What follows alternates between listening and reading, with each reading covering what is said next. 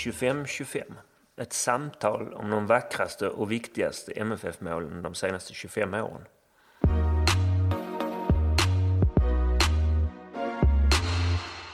Mål 2.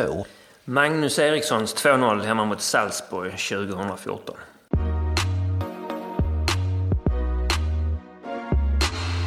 Målet? Det här är nog det plötsligaste målet på den här listan. Eh, det kan ju knappast ens sägas vara en målchans det här. Ja, det uppkommer ur tomma intet. Och det är antagligen också det mest spektakulära, det mest eh, extravaganta målet. Man undrar lite grann vad Magnus Eriksson tänker, eh, om han ens hinner tänka. Eller sker allting här utifrån en sorts instinkt som man har förvärvat genom att träna och spela fotboll i hur många år han nu har levt, ett halvt liv? Förmodligen mer än ett halvt liv. Ja, ja. Bollen är uppe i luften och det liksom stånkas och, och brötas och den far, far fram och tillbaka lite grann. Och såväl Isak Kiese som Emil Forsberg är, är inblandade i, i, i duellerna när de flyger omkring. Och så är det en Salzburg-försvarare, vet det vem, som rensar undan men inte riktigt får någon bra träff. Och då dimper bollen ner framför Magnus Erikssons fötter. Och han bestämmer sig alltså för att skjuta. Han får liksom en konstig pendel på benet. Jag tror att bollen är lite för nära kroppen ser det ut som. Så att han kan liksom inte sträcka ut benet fullt ut. Han liksom eh, gräver upp den, ser det ut som. Um, och det gör att bollen får en rätt konstig bana. Den är jättehög. Uh, och hade den studsat lite fel så hade den nog studsat över ribban. Mm. Uh, nu blir den ju perfekt. Det är väl en sådär 30-35 meter från mål. Eh, och vi är framme i den 19 matchminuten. Och då står det alltså, efter att den här bollen har studsat in bakom Peter Gulashi, så står det 2-0 till oss i den här Champions League playoff-matchen. Det här målet blev också utsett till årets mål på fotbollsskalan eh, senare detta år. Och samma sekunder som bollen går in så är det ju nästan någonting som brister inom en. Det är väldigt svårt att hantera alla känslor kände jag. Men hann liksom nästan, jag hann, jag hann nästan säga nej skjut inte. Så som man tänker att det inte lönt sig att slå bort ett skott. Och sen så insåg man att den är, går in. Och så försöker man ju tänka på vad det betyder. Mm. Att det står 2-0. Och att vi liksom då är på något vis vidare. Ehm, och Magnus Eriksson springer ju själv omkring som en jävla dåre. Ehm, bort mot mitten av arenan kan man säga. Ehm, och på långsidan. Och Filip Helander är första man. Mm. I sitt eh, Eh, ståtliga välansade skägg fram och kastar sig över honom. Ja. Jag har tre reflektioner. Liksom. Det, det första är att eh, om man tittar på reprisen, nu ser man inte det därifrån vis då, men om man tittar på reprisen så ser man att eh, målvakten då, Peter Gulashi, som vi kommer att återkomma lite till, han står egentligen inte särskilt långt ut. Han är, han är ganska, det är inte så att han är ute vid straffområdeslinjen eller så. Han är ganska nära sin mållinje men kurvan på bollen är så brant, den mm. sjunker så brant så att han försöker inte ens nå den utan bara ser väldigt uppgiven ut. Det är det jag menar också med vad man undrar egentligen vad Magnus Eriksson tänker. För mm. det är inte det där, ah målvakten är långt ute, jag lobbar. Ja. Och visst, det är ju såklart ett litet avstånd mellan honom och men, mållinjen men det är inte så att han är ute och, liksom i, i den här eh, halvcirkeln nej, nej. Um, en annan också är en rolig repris från, från vårt mål så att säga. Att Anton Tinnerholm, man ser Anton Tinnerholm i förgrunden, att så häpen han blir. Han riktigt rycker till. Det har vi nog pratat om innan mm. också. Och sen är det det här med, med att säga att, precis som du tänker, nej skjut inte. Mm. Uh, märkligt nog är mitt tydligaste minne från att tänka så, inte alls från en MFF-match utan en, en landslaget-match. Att jag hinner tänka det när Henrik Larsson skjuter mot Kamerun, VM 94. Så smäller han bollen i ribban från typ mittlinjen. Och så, Just det, så kommer Martin Dahlin fram och petar in den. Ja, jag har hunnit tänka det ett par gånger. Ofta tänker man ju det och då far ju bollen ja, åt helvete. Men det händer ju faktiskt att man någon gång tänker Nej, ska du verkligen skjuta? Ja. Och så blir det mål. Ja, eller omvänt. Man tänker skjut gärna om en motståndare som har den långt utifrån. Mm. Och det är, det är ingen... ju ofta så också att de försvinner upp på läktaren. Men någon ja. gång, jag kan inte komma på något exempel just nu, men någon gång tänker man det också och så går den in. Då ångrar man sin tanke. I det här målet just kommer jag ihåg att jag, jag, jag hinner inte tänka det där. Nej. Skjut inte. Men det är ju liksom allting sker i en enda stor rörelse och i den rörelsen finns det ett moment av att varför slösar du bort det här? Och rensar du? Ja, varför slösar du bort det här? Ändå möjligheten vi har bollen på deras planhalva genom att skjuta. Men um, det är ju just för också, måste vi då säga, att det är så plötsligt och märkligt och, och, och bisarrt alltihopa att man blir ju konstigt glad, liksom sprutglad. Alltså man blir liksom, jag, jag minns att jag, det har vi pratat om i, i, i den här poddserien också, att man blir glad på olika sätt för olika mål. Vissa är förlösande, vissa pustar man ut, vissa är bara eufori. Här var det ju ett, ett jag minns att jag tittade på folk runt om mig. Som att, Gälls det? Ja, men såg ni? Det är klart att de såg, men, men eh, man blev väldigt glad. Mm. Läget. Var låg vi i tabellen? Vad betyder den här matchen? Henrik ska berätta och det man ju allra helst vill veta är var läget prekärt? Allt är ju relativt, så det är klart att det var prekärt på ett vis. Ehm, det var ju Champions League-playoff. Det här känner ju förmodligen alla som lyssnar på det här till. Champions League-playoff, vi hade förlorat i Salzburg med 2-1. Ett ganska bra resultat. Och det, playoff i Champions League måste man ju säga att det är ett väldigt angenämt läge. För att det är, eh. ska, vi säga, ska vi vara ärliga ska vi säga att det är ett Henrik-läge. ja, men man kan inte riktigt förlora. För eh, förlorar man så tjänar man mycket pengar och vinner man så tjänar man extremt mycket pengar. Alltså, hade vi förlorat hade vi hamnat i Europa League, vilket ju klart det hade inte varit alls lika roligt. Men det är samtidigt ett ganska fint tröstpris, så måste man ju säga. Mm. Ja. Så att man, eh, ett lag är ju redan vinnare när man befinner sig i playoff, så som jag ser det. Och detta är ju då Champions League matchen och playoffet. Men han har en allsvensk också. Just det, såklart är den allsvenska samtidigt. Vi var framme vid 27 augusti, vilket innebar att 21 omgångar var spelade. Fyra dagar tidigare hade vi mellan de här Salzburg-matcherna mött Norrköping och vunnit med 3-0. Där vi delvis hjälpta av att eh, Anton Tinnerholm lyckas få Emir Kujovic utvisad i första halvlek. Det är hemma då ja, just ja, det. hemma. Så dröjer det ett tag innan vi har mål. Det är nog en kvart in på första halvleken mm. och sånt innan 1-0 kommer. Eh, och just då ledde vi med sju poäng i serien. Det, det är inte så prekärt. Nej. I den här säsongen, och det är ju 21 omgångar, så bara nio kvar. Eh, I den här säsongen som jag håller som den mest framgångsrika i min livstid. Ja, otvetydigt är det så att den är mest framgångsrika under den här 25-årsperioden som vi avhandlar. Ja. Men jag har gått på fotboll sedan 73 och det måste vara den mest framgångsrika eh, där och då också. Ja, det är klart att vi kan invända här nu med, med en Europacupfinal ja, och 79, men då vinner vi inte det året. Nej, och sen är det de här 49, 50, 51. Det är före ja. vår livstid, men när vi liksom sveper allsvenskan och det inte finns något Europa att spela i såklart. Men, men eh, sammantaget så är, håller jag med. Mm.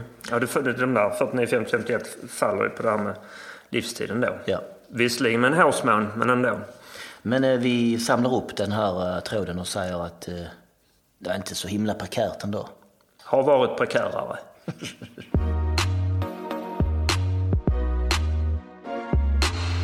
Matchen. Det är vår kanske allra viktigaste match de här 25 åren. Eh, och en av de viktigaste i föreningens historia om man ser till hur det här utvecklade sig. Mm. Eh, det är sant som Henrik har sagt tidigare i, i, i, eh, just kring det här målet att vi hade ju också fått pengar om vi hade gått till Europa League.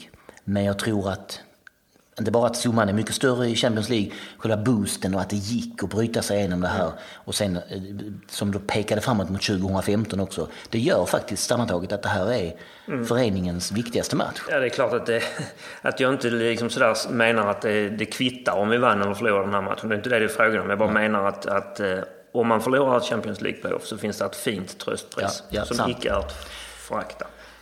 Eh, men den här matchen tycker jag, den har allt för en MFF-supporter så har den verkligen allt. Förutom då att den är så himla viktig. Och varför är den då så viktig? Jo, den bryter en barriär. Vi är alltså plötsligt ett Champions League-lag, med allt vad det innebär. Eh, mer då? Ja, där är pengarna såklart.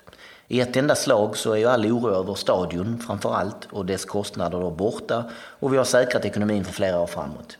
När vi sen då gör det igen 2015 så är vi plötsligt säkrat ekonomin för oöverskådlig framtid. Um, det är det här som gör att man vågar säga saker som till exempel då, ja vi kommer vinna minst sju av tio kommande SM-guld. Det, det, det vågar man säga. Det, det, det vågar jag säga då. Nu, nu är det jag som pratar. Mm.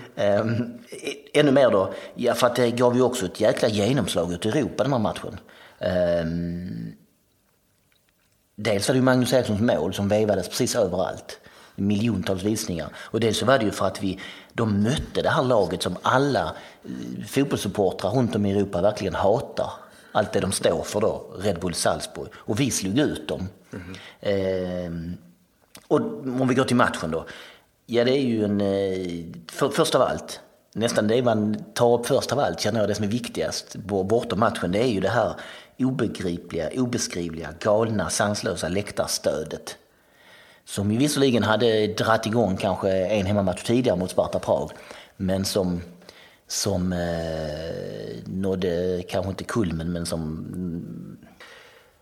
Ja, som ju är det man, en av de sakerna som gör att den här matchen är så stor och stark. Ja, och jag tycker inte heller man ska glömma, eller man, vi ska glömma de här Youtube-filmerna som gjordes. Nu, nu vet jag inte exakt vem eh, avsändaren är eller Nej. så, men, men det fan, finns ju några otroliga supporter, eh, mm. det här med Hexenkessel-stämningen, ja. som också är sådana här filmer att se om och om och om igen. Ja. Så det är sån gåshud. Eh, och just det du sa om Hexenkessel, där är också den lilla aspekten, Åge Hareides liksom mentala psyk, psykningar mot dem. Och, och, som vi kanske återkommer Som vi kanske återkommer till lite senare i det här avsnittet. Eh, så, som gjorde att det, liksom, det pressade fram det ännu mer. Om, om, om det var den här vid bristningsgränsen så hans eh, oupphörliga tjat om att Salzburg var inte redo för det här och det satt en häxa någonstans som kommer att sparka ut dem. Det liksom stressade fram oss ännu lite till. Eh, och den här matchen då, vi började bra. Jag, jag minns första tio minuterna som oj, det är en annan match än nere i Salzburg. Det är min, det är min stora eh, känsla av det. Att vi såg liksom helt, på ett helt annat sätt redo ut för det här. Eh, och så då straff efter att Magnus Eriksson gjorts ner av målvakten. Eller? Ja, det, det, det är fantastiskt det där. Eh, hela den sekvensen är så underbar. Han får bollen av Mackan då som har gjort en otrolig grej på mittplan, serverar honom och sen så siktar han ju bara på en enda sak, nämligen vara först in i den duellen och skjuta bollen åt helvete och sen liksom kasta sig över. Och så ligger han där på marken och liksom tittar till vänster med armarna utåt som att du ser väl domaren att det är straff. Och det är så underbart när man ser om det här. Och jag har sett om det här många gånger. För Isak Kiese är långt fram också. Han är ända fram i straffområdet och liksom är redo för... Han, liksom, han bryr sig inte ett dugg om var boll och målvakten Magnus Eriksson är. Han bara vänder sig mot domaren och liksom mer eller mindre pekar på straffpunkten. Mm. Och sen är det nästan en... Det är Lulushenko-anvisning. Ja, precis ja. Här, detta, är du, detta är vad du ska göra. Mm. Och, och, och, och, och sen är det ju nästan en sekund där väl, där man liksom inte vet, där domaren nog inte vet heller riktigt. Men där liksom... Du menar, du menar inte att straffen är feldömd? Nej, menar jag inte. Nej, det tycker inte jag heller. Jag menar bara att... Han spelar ju på det och Gulashi går i fällan. Ja, och så menar Lite jag på det att i ett annat läge någon annanstans utan det här läktarstödet och kaoset och liksom mm.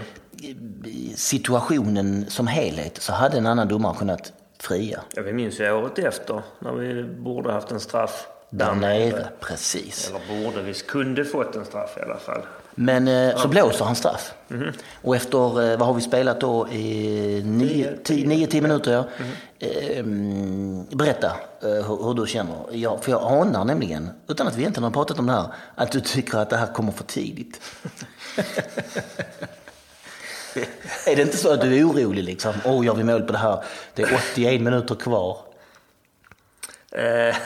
Ja, alltså men jag känner nog lite som du att eh, det ser annorlunda ut idag. Mm. Vi, mm. vi eh, vinner mer, vi ser eh, inte lika tillbakatryckta ut. Um, Vågade du titta på straffen? Ja, jag såg den. Definitivt vågade jag titta på den. Uh, uh, och, det, och, det, finns väl den här känslan av att det här är lite overkligt. Mm. För vi är ju faktiskt i läget med 1-0 räcker ju. Ja, ja. Mm.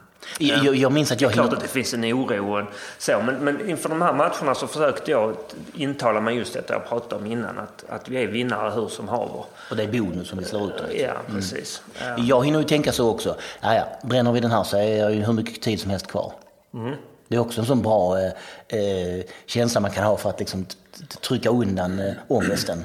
Ja, du har läst mycket managementlitteratur att tänka positivt. Men, ja, eh, nej, men jag, jag, jag minns ingen särskilt så, alltså att jag tänker bara negativt kring detta. Utan jag tycker nog i grund och botten att det är bra att vi har fått en straff.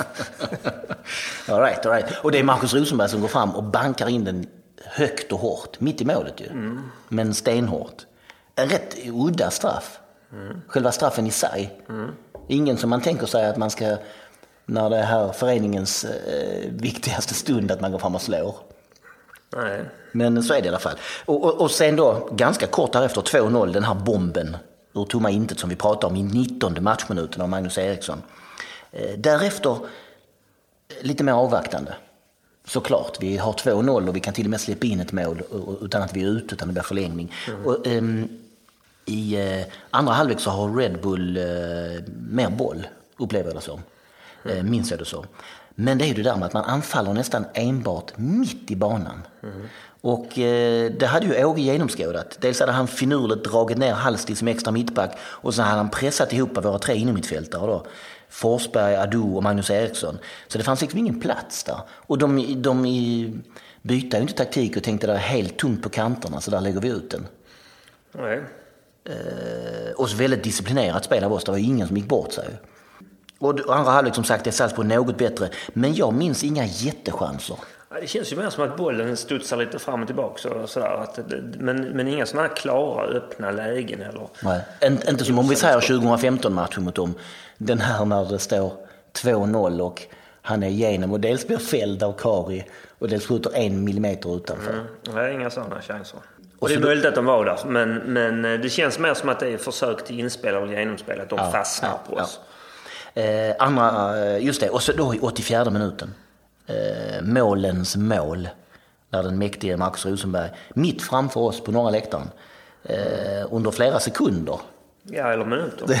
eller hur lång tid nu det här sträcker ut, väntar innan han eh, helt eh, enkelt petar in bollen till 3-0.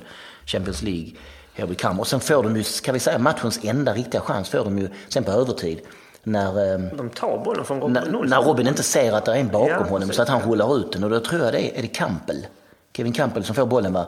Men sen skjuter rakt på Robin. Så, Jag kommer inte ihåg vem det är. så att han räddar. Där hinner man stå med händerna för munnen. Och, Fast samtidigt tänker man ja 3-1 det ordnar sig ändå liksom. Det, det var ju typ sista minuten detta hände. Ja det var det ju. Och det är som jag minns det deras enda riktiga målchans. Mm, Och Robin blev irriterad efteråt. Han, jag minns att han är förbannad för att han inte blev liksom varnad. Någon, någon sa till honom. Eller, Ja, alltså inte varnad av domaren, utan varnad av sina... Ja, ja. Eh, ja, och sen är matchen slut och vi har vunnit 3-0.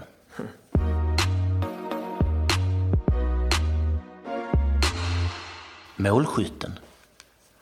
Magnus Eriksson, Just det.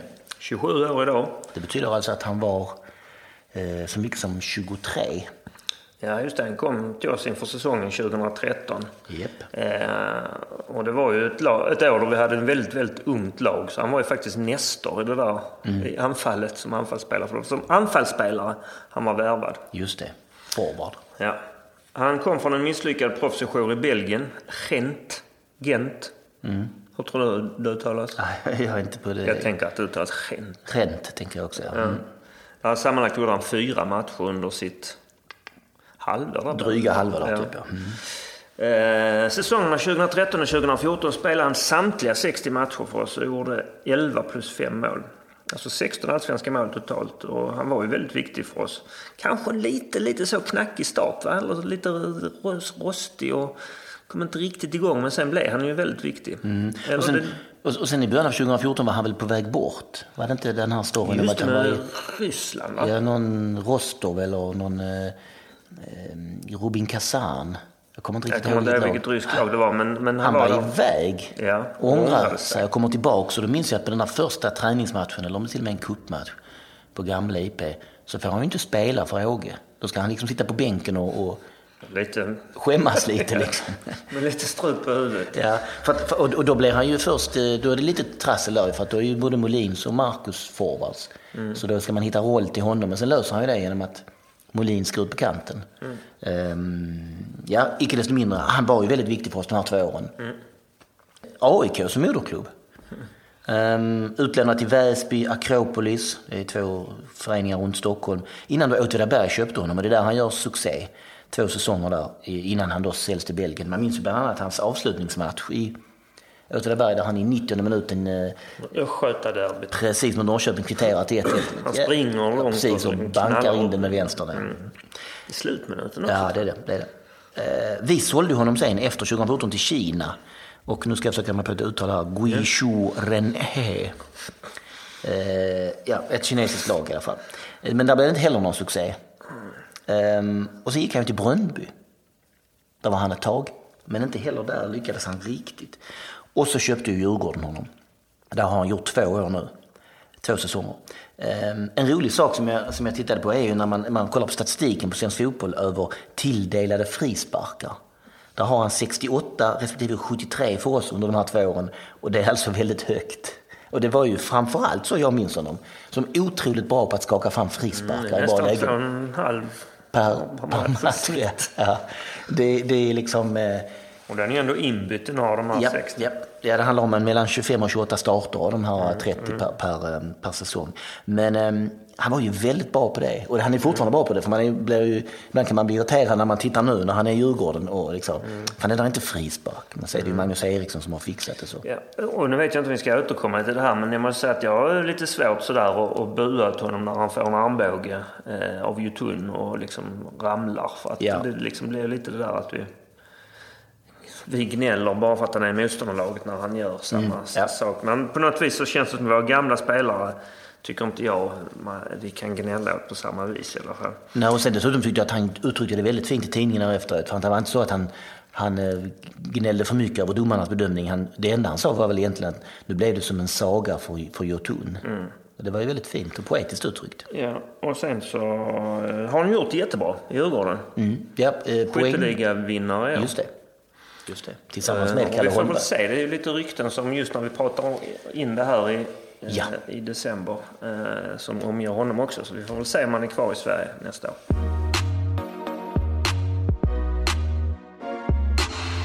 Red Bull Salzburgs resa i Europa League.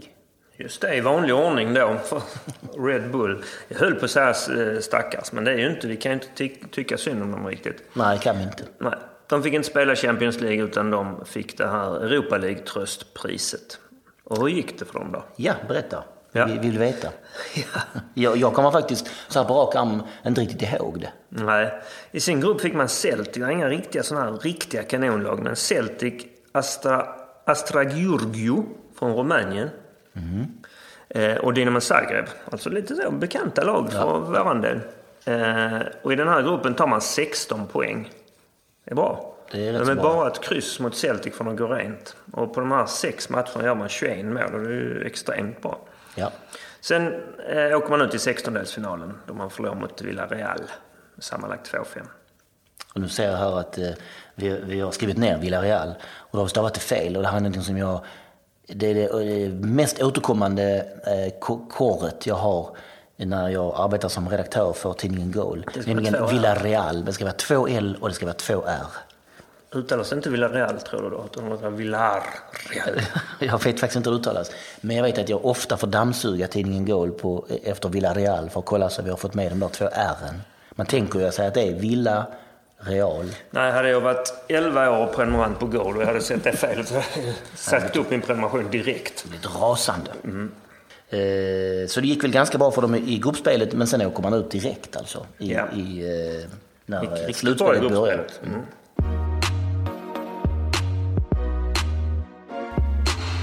Prekära lägen.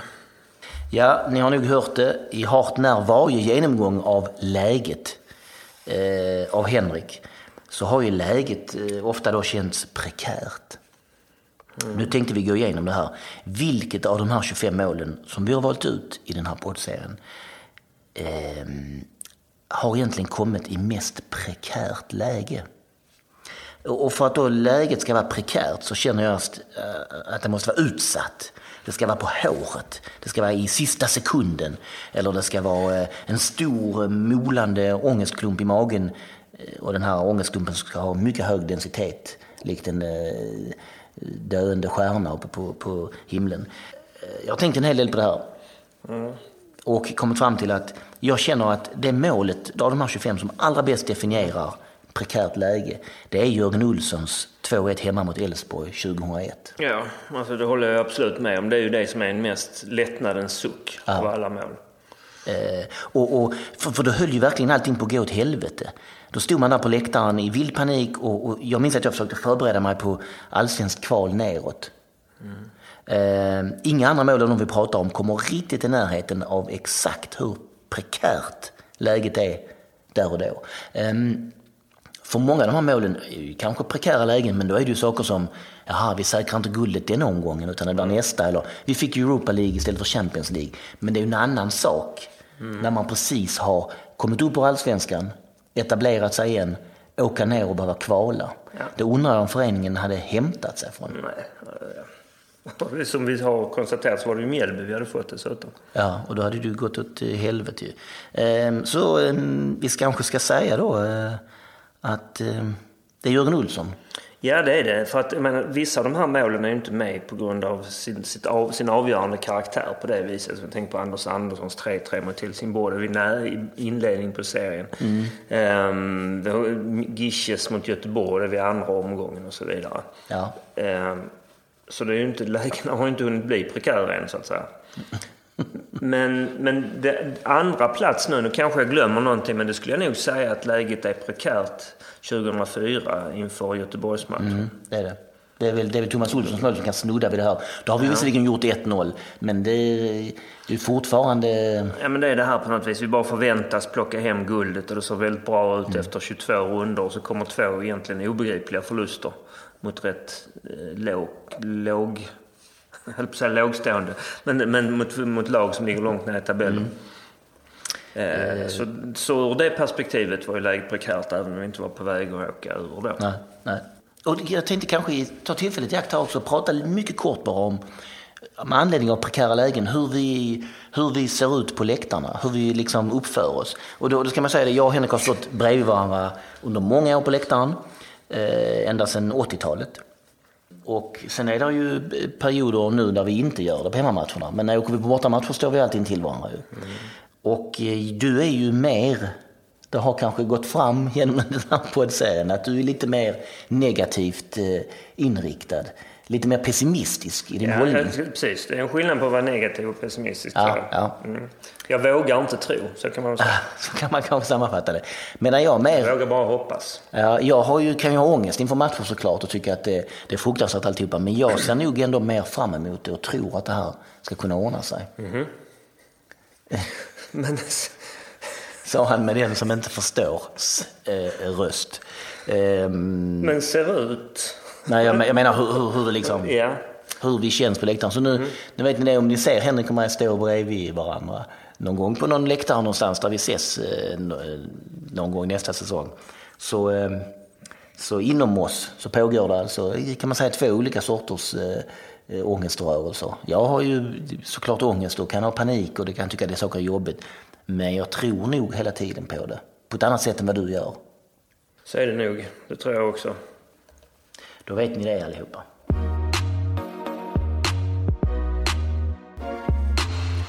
Fördelningen av mål. Den uppmärksamma lyssnaren märker såklart genast att fördelningen av målen i den här poddserien är aningen skevt. Va? Mm. Alltså vi, vi, vi... Jag gillar att vi använder sådana här liksom frukostklubben med Sigge uttryck som den uppmärksamma lyssnaren. Eh, vi ska gå igenom detta. Tror du inte vi har uppmärksamma lyssnare? Det tror jag.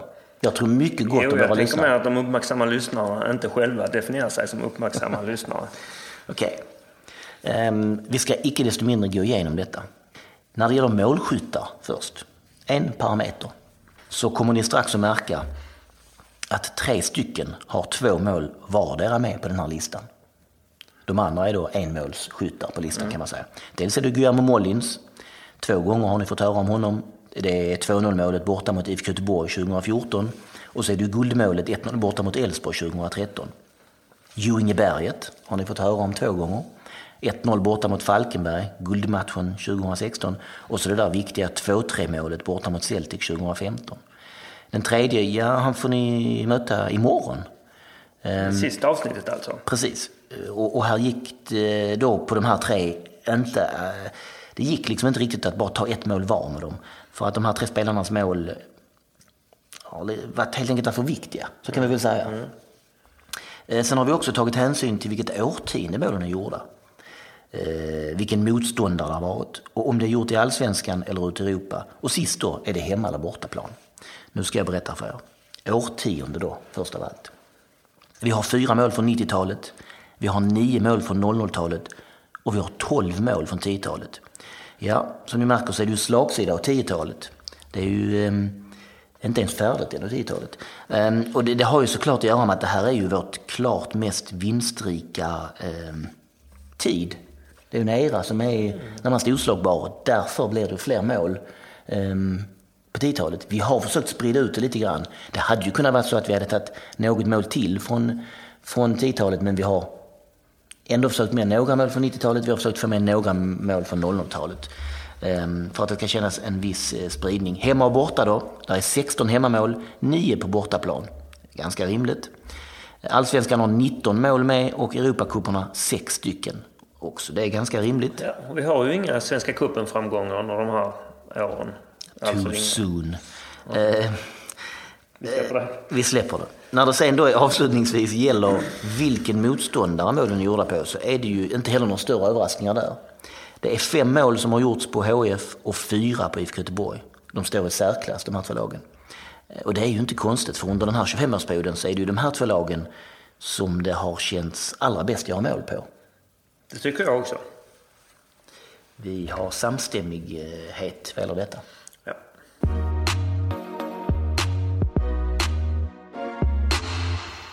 Spelare som borde varit med? Ja, det är lätt att man glömmer någon spelare i en sån här serie. Någon som gjort en massa bra för Malmö FF.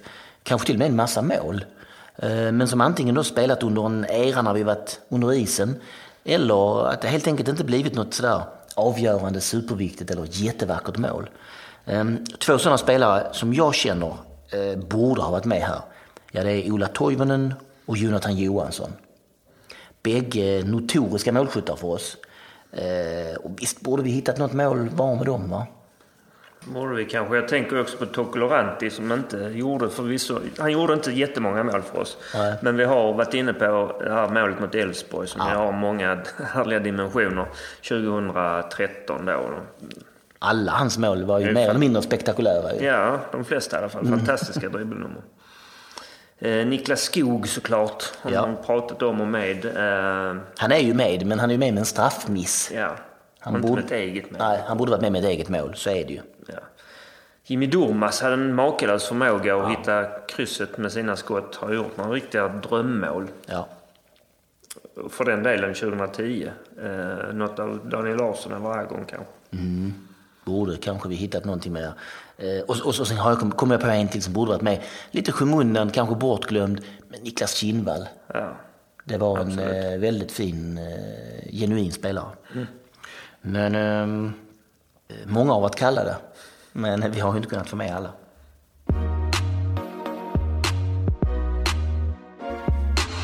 Mer om målskytten. Vi ska prata lite till om Magnus Eriksson och då kan vi prata om lite andra Magnus Eriksson-mål i den vackraste av tröjor. 16 allsvenska mål för oss alltså, inalles. Och så några till då i, i av olika slag. Till exempel det som vi pratar om här ju. Ehm, och vad har vi då för favoritmål av Magnus förutom just detta 2-0 målet hemma mot Salzburg? Ja, jag har, jag har tre stycken här jag plockat ut. Där är 2-0 målet borta mot Kalmar 2013. Den där eh, eleganta chippen ganska långt utifrån över, det måste vara Berisha va? i Kalmarmålet som sträcker i sin fulla längd men inte når den. Eh, det är också den matchen där Molin ser tillbaka och gör, gör sitt första Sista mål i, i, i, i, nya, i nya eh, versionen i Malmö FF. Um, 2-0 målet borta mot AIK 2014 mm. när vi säkrar guldet. Det är ju vackert. Eller, eller kanske min favorit då. 3-0 målet borta mot HIF. Det är inte speciellt viktigt för det står 2-0 mot slutet av matchen. Men det är ju så fruktansvärt vackert. Och jag och min son står precis i linje bakom målet när han skjuter. Och vi börjar jubla eh, en halv sekund innan bollen går in för vi ser att den ska liksom smäckas in, ribba in. Och jag vet efteråt när man, när man har sett om det där så Jon Persson på Simon skriker att Det här är direkt från à la carte-menyn, vilket jag tyckte var en rolig liknelse. Eh, kommer du ihåg det? Jag kan se det framför mig. Han lappar till det med vänster och så seglar över Per Hansson, det måste vara Per Hansson va? Och så ribba in. Ribba in. Den liksom touchar ribban sådär precis lite grann. Eh, fruktansvärt fint. Eh, Har du någon, något annat du skulle... något att tillägga där. Nej, Det är väl de tre som jag också spontant... Um, ja. Hans eh, tre då som vi har lyft fram, förutom detta här som ju är med på listan. Eh, han är dessutom, har jag ju kommit fram till, den enda spelaren som har ett mål på nya Malmö stadion i såväl MFF-tröja som motståndartröja. Var inte det där mot Hibernian också väldigt snyggt förresten? Det som är på hemmaplan. Så inspel snett bakifrån och så. Och så pang, jo, ja sant ja. Mm. Ja, han är inte bortamatchen också. Ja. ja. Typ alla gör mål i bortamatchen. um, jo, vad sa vi? Han är den enda spelaren som gjort mål på nya Malmö stadion i såväl MFF-tröja som motståndartröja. Det är ju sanslöst. Han är den enda. Den enda. Eh, det är ju en bedrift bara det. I den här matchen så gör han ju inte bara det här sagolika målet, det har vi pratat om. Han är ju faktiskt den som fixar straffen med en suverän löpning och eh, ner, blir neddragen av Gulashi.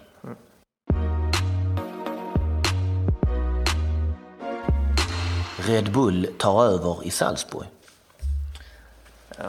Ronny Sandahl involverade i en krönika i Aftonbladet både Josef Fritzl och Adolf Hitler när han pratade om Red Bull eh, som vår tids mest hatade fotbollsklubb. Något citat där, vår tids mest hatade fotbollsklubb. Ehm, och det var inför att vi skulle spela där nere eh, och det blev mycket upprört i Österrike efter denna krönika. Ja, mycket svårt att förstå vad det skulle vara som var Ja, det blev Vi- det i alla fall. Att vi- man på något vis blandade in... Jag vet inte. Eh, Fritzl och Hitler är väl inga som österrikarna är sådär överdrivet stolta över. Vi, våra ultras tryckte väl upp Fritzl-masker som de hade på sig inför hemmamatchen. Det vet jag i alla fall flera i klacken stod med Josef Fritzl ma- med band man satte runt. Okej. Ja. Eh, I vilket fall. Ja, jag var nere i- i Salzburg eh, på den här första bortamatchen 2014 då och pratade med en, en supporter som har varit involverad i klubben innan den bytte namn till Red Bull. Och han hade väldigt starka känslor mot eh, Red Bull som köpte klubben 2005. Eh, bytte tröjfärg. Just Eh, och rent allmänt körde över supportrarna och inte stod riktigt för vad man, man lovade. Jag har kvar kontakten med den här för övrigt och brukar gratta på födelsedagen på Facebook och sådär. Han bad om en tröja med Magnus Eriksson för övrigt eh, efter matcherna. här. Köpte och skickade ner. Så såg jag att han var i Mali häromdagen. Av alla turistländer. Det likar jag direkt. Mali är jag också sugen på att åka till. Ja, Faktiskt. Men eh, det var något monument. En staty som såg ut att ligga i en rondell. okej, nej, jag vet inte. Eh, musikscenen i Mali ska vara fantastisk. Ja, men, men, eh, men, jag eh, tänker så. Det var, vet jag inte varför han var där, men jag likade i alla fall att han var i Mali. bra gjort. Ja. Bra likat. Mm, men fansen startade, eller startade ju om en ny klubb kan man Just det. säga. Austria SV, eller SV. Eh, och just det här året då vi är där, 2014, då ser det ljust ut för Austria Salzburg. De hade ett bra lag och vann eh, sin liga som då var en av eh, tredje divisionerna. Som gick upp i Erste liga, det vill säga motsvarigheten till Superettan Ja. inför 2015. Det kommer jag ihåg att, att Österrikes näst högsta liga. precis, det kommer jag ihåg att, att det gick bra för dem. Tyvärr har du lite dåliga nyheter nu. Ja, alltså väl där så, så fick de ju problem. Det var andra finanser som krävdes och de hamnade i skuld och de försökte sälja till investorer och hade då googlat upp med löfte om att få ha kvar det lila. Men det, liksom, hela den här försäljningsgrejen godkändes inte av österrikiska Bund- Bundesliga. Eh, så de var konkursmässiga. Fick minuspoäng, böter. De lyckades ändå bli näst sist men fick stiga ner en, en division på grund av insolvens. Sen åkte de rätt ur tredje ligan också. Och i år spelar man eh, motsvarigheten till fjärdeligan då. Eller inte motsvarigheten till, utan i fjärdeligan. Och den ligan man spelar heter Landesliga Salzburg. Och där ligger de i mitten ungefär när vi pratar in detta. Det är ju lite dystert så, för det hade ju gärna fått vara en, en framgångssaga detta. Men kapitalet regerar, det vet ni ungdomar. Ehm, Jag minns att jag mötte två Austria SV-supportrar på någon form av fotbollskonferens i Bologna för några år sedan. Det måste ha varit 2015, det var året efter vi hade slått ut Salzburg. Men innan vi hade hunnit sluta en andra gång. Mm. Då hade jag min MFF Retro-tröja på mig, du vet den här gamla med snörning. Och när de såg den så skulle det vara de framme och eld och lågor och skulle prata och, och, och berätta om hur mycket de tyckte om Malmö FF och, och hej och hå. Då låg väl då antagligen de eh, i, hade gått upp i Erste liga så då var de väl nöjda och glada också. Då. Ehm, och, och så eh, berättade de en massa saker, jag kommer inte ihåg allt. Men en sak som satte sig var någon form av, ja, ingen vits, men någon form av story. Och den går så här. De säger att Red Bull Salzburg inte har någon historia alls, men det har de visst det. Deras historia är att aldrig lyckas kvalificera sig för Champions League.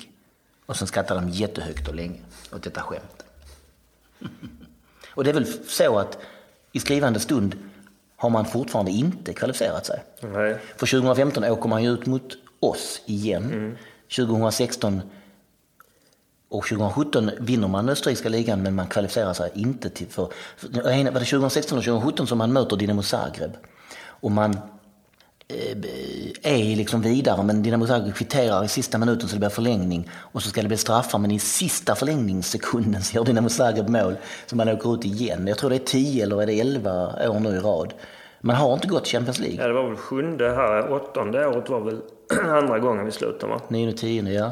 Eh, Just det, för det pratades om, det har jag sett, det pratades om när Real Madrid vann sin tionde Champions League så pratade de ju om deciman, alltså tionde gången. Och det vet jag att österrikare håller på med också, att de, även, även Red Bull Salzburg har en decima, nämligen av att aldrig lyckas ta sig dit. Ja, jag minns ju också den här eh, Salzburg-supportern jag pratade med. Jag frågade honom, är det möjligt liksom, att hålla på bägge lagen? Både eftersom de ligger så två ligor emellan liksom, och två divisioner emellan. Men han menar, ja, ja visst det finns ju kanske de som går på Red Bulls matcher som också håller på Austria sådär lite grann. För att det är ju de som inte är så intresserade. Men är man Austria-supporter så håller man inte på Red Bull. Nej, nej.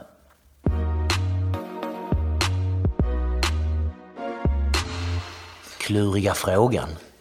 Näst sista gången Henrik. Ja. Eh, Den här avdelningen i det här samtalet där du får en klurig fråga av mig. Ja. Jo, var börjar vi? Målvakt i den här matchen? Ja, det är Ungerns landslagsmålvakt Peter Gulashi. Det har ni hört. Och ni visste det säkert även innan eh, vi körde igång det här avsnittet. Han är 24 år när den här matchen spelas. Han finns ju idag i, i Salzburgs systerklubb, Red Bull Leipzig, där han lirar med bland annat Emil Forsberg. Och det är ju ironiskt nog också han som tappar bollen rakt framför fötterna på Emil i eh, matchen nere i Salzburg. Jag undrar om Emil har hånat honom för det här. Jag hoppas det. Det är så att eh, Peter Gulashi har faktiskt också spelat i min klubb i England. Och nu säger jag min klubb med citationstecken i luften. För jag har ju egentligen bara en klubb är Malmö FF. Ehm, nåväl, eh, han har alltså spelat i England i Tranmere Rovers. Tredje laget i Liverpool. Där gjorde han 17 matcher 2010. Tranmere har jag förresten sett en gång på plats på Prenton Park. Det är Boxing Day 1993 när jag är där och det blir 1-1 mot Wolverhampton. Och det är ju lite festligt nog Henriks lag, återigen med citationstecken. ja. Ehm, men det är Henriks lag i, England det också. Ehm, om nu någon av oss ens kan sägas ha några lag i England så är det väl ändå Tranmere Rovers och Wolverhampton Wanderers. Ja, det får man väl säga. Ja. Nåväl, Peter Gulashi är ungrare. Jag gillar vad det här barkar hän, det tar slut liksom. Det Jag önskar ni kunde se detta för Henrik blir nervösare och nervösare och sitter och tänker på Efterhand som jag pratar om Wolverhampton, vem, vem, vem, vem spelade Wolverhampton 1993? Um, nåväl, Peter Gulashi är ju ungrare. Och det är lite kul med hans efternamn. Som ju nästan är som exakt, som ju nästan är exakt samma som landets nationalrätt, gulaschen. Nu till frågan. jag är så nöjd med den här frågan så jag måste skratta lite. Nu till frågan. Vad är den viktigaste kryddan i en bra ungersk gulasch? ja. Den krydda man inte kan vara utan i gulaschen. Ja, alltså det är en, säkert en fråga som är rolig att ställa men som, som Tony vet så är jag inte så haj på matlagning. Henrik kan på sin höjd värma en Dafgårds lasagne. Ja, det kan jag. Eller en fiskgratäng. Chili con carne gör jag gott också. Ja, vad kan det vara för krydda i den då? Inte vet jag. Jag har ingen aning. Här är ledtrådar. Ska vi ha ledtrådarna Ja, redan? lägg med ledtrådarna. Kan, kan du se gulaschen framför dig? Ja, alltså gulasch är en god soppa. Tycker jag. Mm, du, Inte att laga, men att äta. men, du har ätit, men du har ätit gulasch några gånger säger du? Ja, vi åt ju när vi var i Österrike. Varför var vi i Österrike? Jo, vi såg den här Austria Wien-matchen. Då åt vi gulasch. 2011, Gick på Sigmund Freud-museum och jag åt gulasch. 2011 ja. Ehm, du, och du kommer inte, kan inte frammana då vad det är för krydda. För det är, det är, det är ju liksom en krydda som är förhärskande i den här. Som man måste vara i. Ehm, men det kan du inte komma ihåg smaken på tungan. Ja, men jag kan väl smaka det lite så, men jag har ingen aning vad det är för krydda. Men vi får höra ledtrådarna får vi se. Ehm, första ledtråden är till Spanien via Mexiko. Okej. Kom den här kryddan alltså. Ja, jag gissar att det inte är tacokrydda dock. Pippi allkrydda. Ehm, Jag tar nästa ledtråd. ledtråd. Från mild till het. Mildhet, men är det, är det någon sorts peppar då? Sista ledtråden då, som kanske kan hjälpa dig. Röd, gul, grön. Paprika? Rätt! Aha, det räknas som en krydda i det här sammanhanget. Paprikapulver. Ja, okej. Själva paprikan. Ja, men Nermalt i det pulver. stämmer ju det att det smakar lite paprika. Ja, och den är ju lite rödbrun i tonen Mm. också. Ja, vi kan väl eh, kanske knappt ge godkänt för det här. Ja, men det, det här det behöver jag inte så. Det är ju inte... Det är off topic, som man säger. Peter Gulashi och gulasch. Ja. Ehm, vi ska säga någonting om gulaschen också kanske. För jag ser att du sitter och vill ha lite information om, Om soppan. om gulaschens underbara värld. Mm, men det är som sagt en god soppa. Jag hade gärna... Ätit en gulasch här och nu. Ja, jag är lite hungrig. Eh, gulasch är alltså en rätt som kan härledas ända bak till 800-talet i Ungern, då ungerska herdar, eller mm. kofösare, cowboysare, um, käkade På den. pustan. Ja, exakt på pustan, där man drev stora eh, skaror får. Men är det inte Österrikes nationalrätt också? Nej, det kan jag inte svara på. Det är Ungerns definitivt. Det är, och den, Wiener Schnitzel. ja, och den kommer från Ungern. Um, det, det, från första början är det här alltså olika sorters kött, några grönsaker, rakt ner i vatten. Kokar man upp det här till en eh, stuvning, soppa, liknande sak då. Ehm, och gulasch betyder faktiskt herde, eller då kofösare, cowboy. Det är alltså det ungerska ordet för det.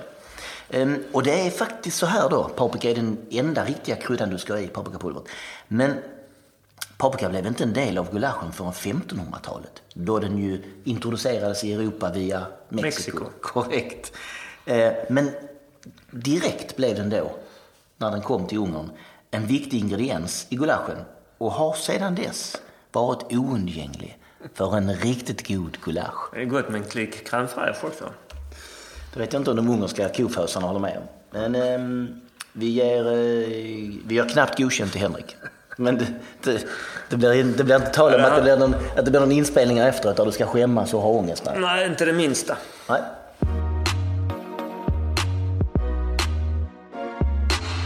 Våra viktigaste spelare. Våra viktigaste spelare, ja. Nu kommer vi till ett segment i den här samtalsserien eh, Eh, där vi alltså har bestämt oss för att ta ut de tio viktigaste MFF-spelarna under de här 25 åren som ju MFF Support existerat och som vi behandlar i denna podd.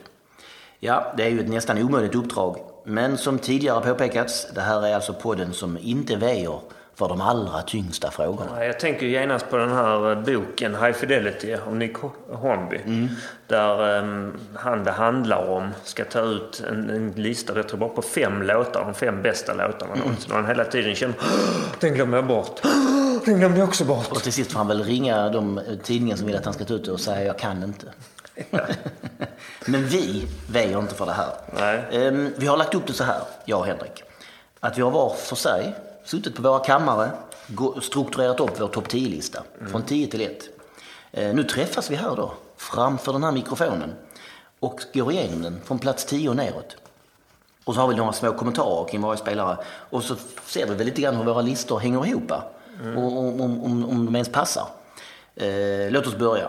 Jag, jag hade ju några bubblare och du hade några ännu fler bubblare. Ja, Jag gjorde ju en shortlist på alla spelare jag liksom kunde tänka mig vara med på den här listan. Och sen så försökte jag lägga upp någon sorts inbördes ordning mellan dem och då blev det en lista liksom. Okej, ja, jag, jag gjorde nog det också men så strök jag dem efterhand. Liksom. Så Ja, att, ja, jag har vi, kvar alla här. vi kan väl ta dina, dina bubblare så kan jag säga om de ens är med, vad fanns med hos mig som bubblare. Eller de kanske till och med finns med på min lista. Alla mina bubblare? Ja, varför inte? Kör dem i ganska rak eh, följd här. Ja.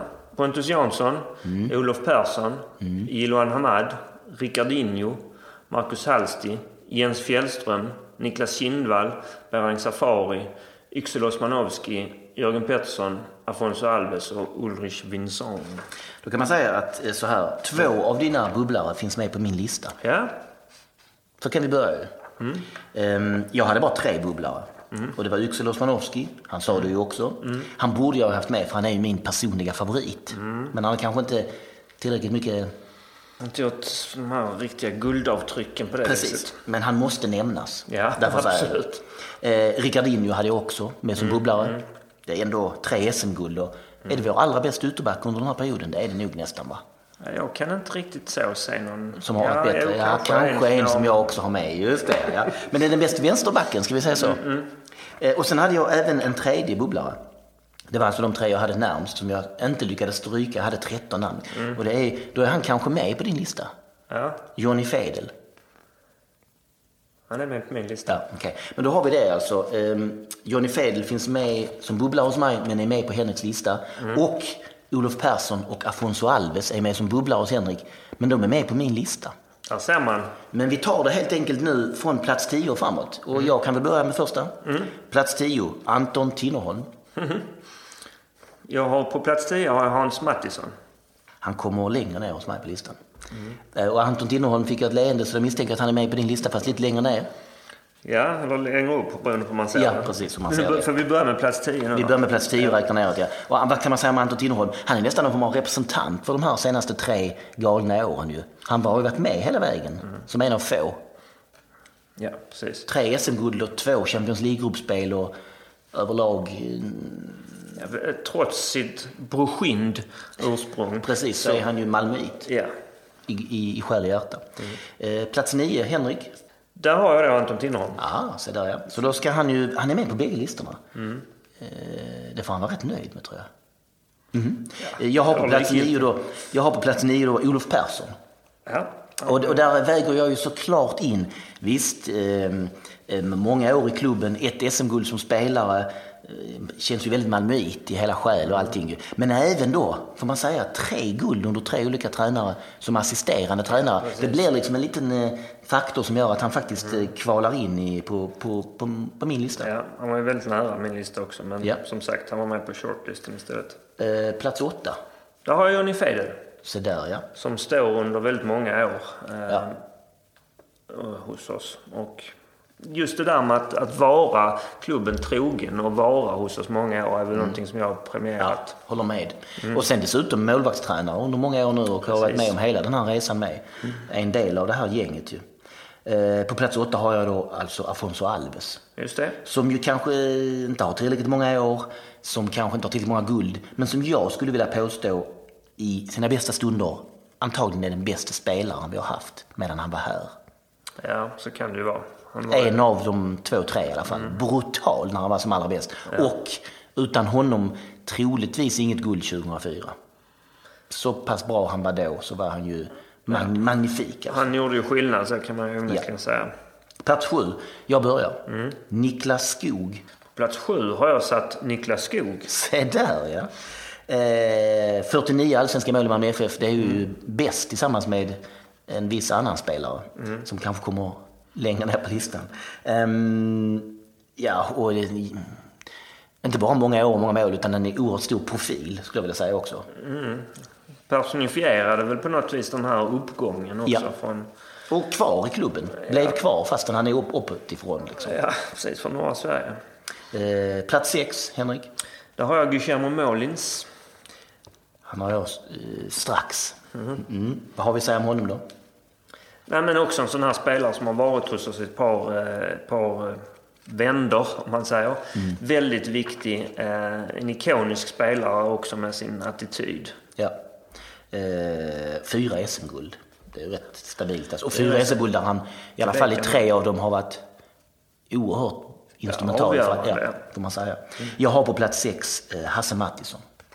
Okej, ja, han var lite längre ner på min lista. Ehm, jättemånga matcher i föreningen såklart. Ett föredöme vad gäller allt, tycker jag. Eh, stor MFF-are.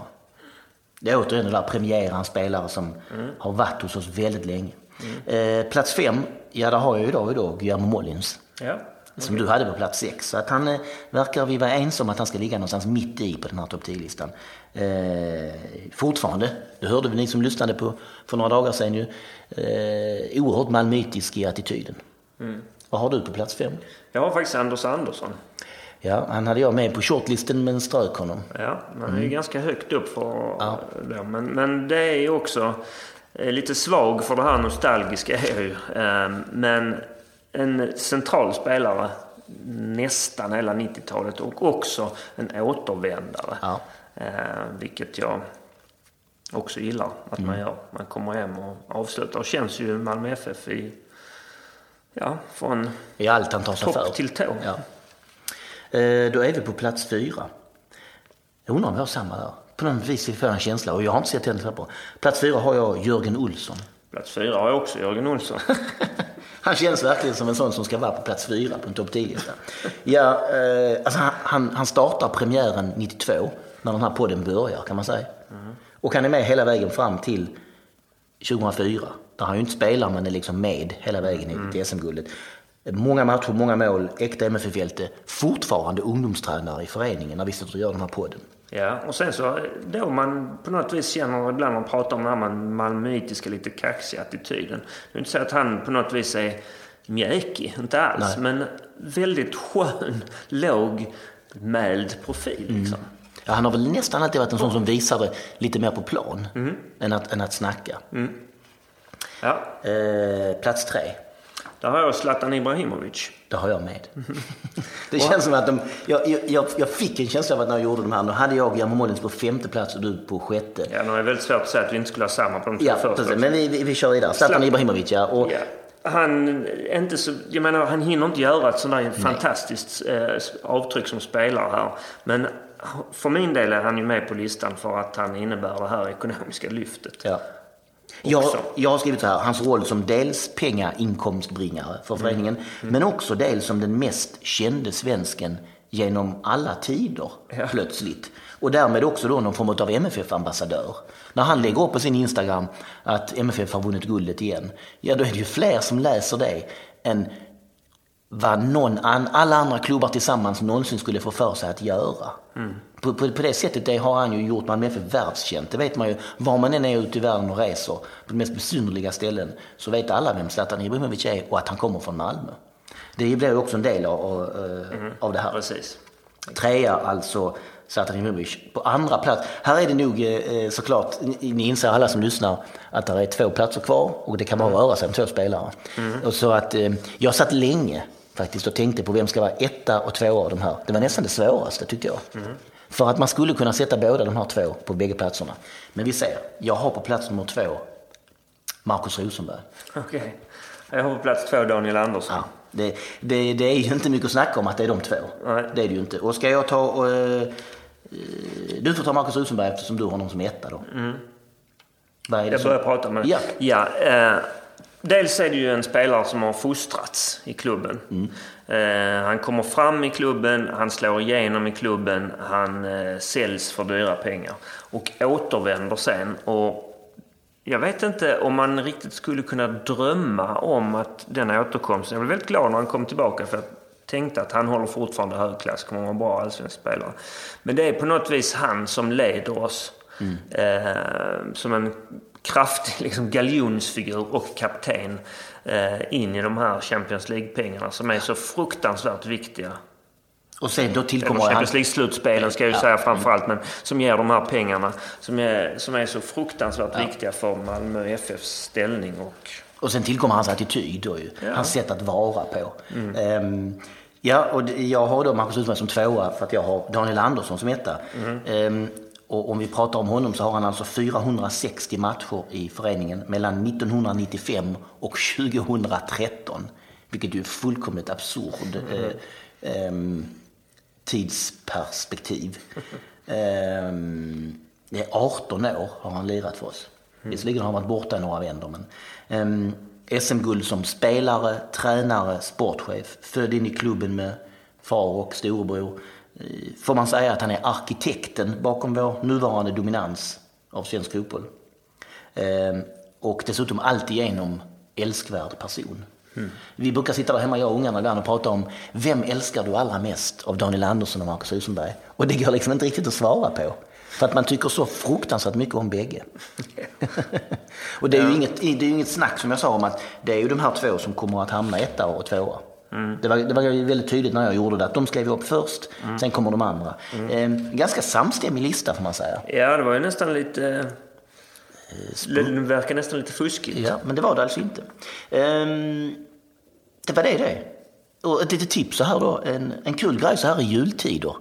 Ja, det är ju att sitta samlad då, hela familjen. Och göra upp sådana här listor om de tio största MFF-spelarna genom de senaste 25 åren. Ja, det måste ju inte vara de senaste 25 åren. Nej, men man kan utvidga det sen och säga någonsin till exempel. Ja, eller bara senaste decenniet eller Ja. vad som helst. Tänk så många varianter det finns på den här julleken. Och då kan man eh, läsa upp och kommentera det under stor fröjd och gamman. Eh, bredvid granen och pepparkakorna och kvällswhiskyn. Ta det som ett litet tips från eh, 2525-podden.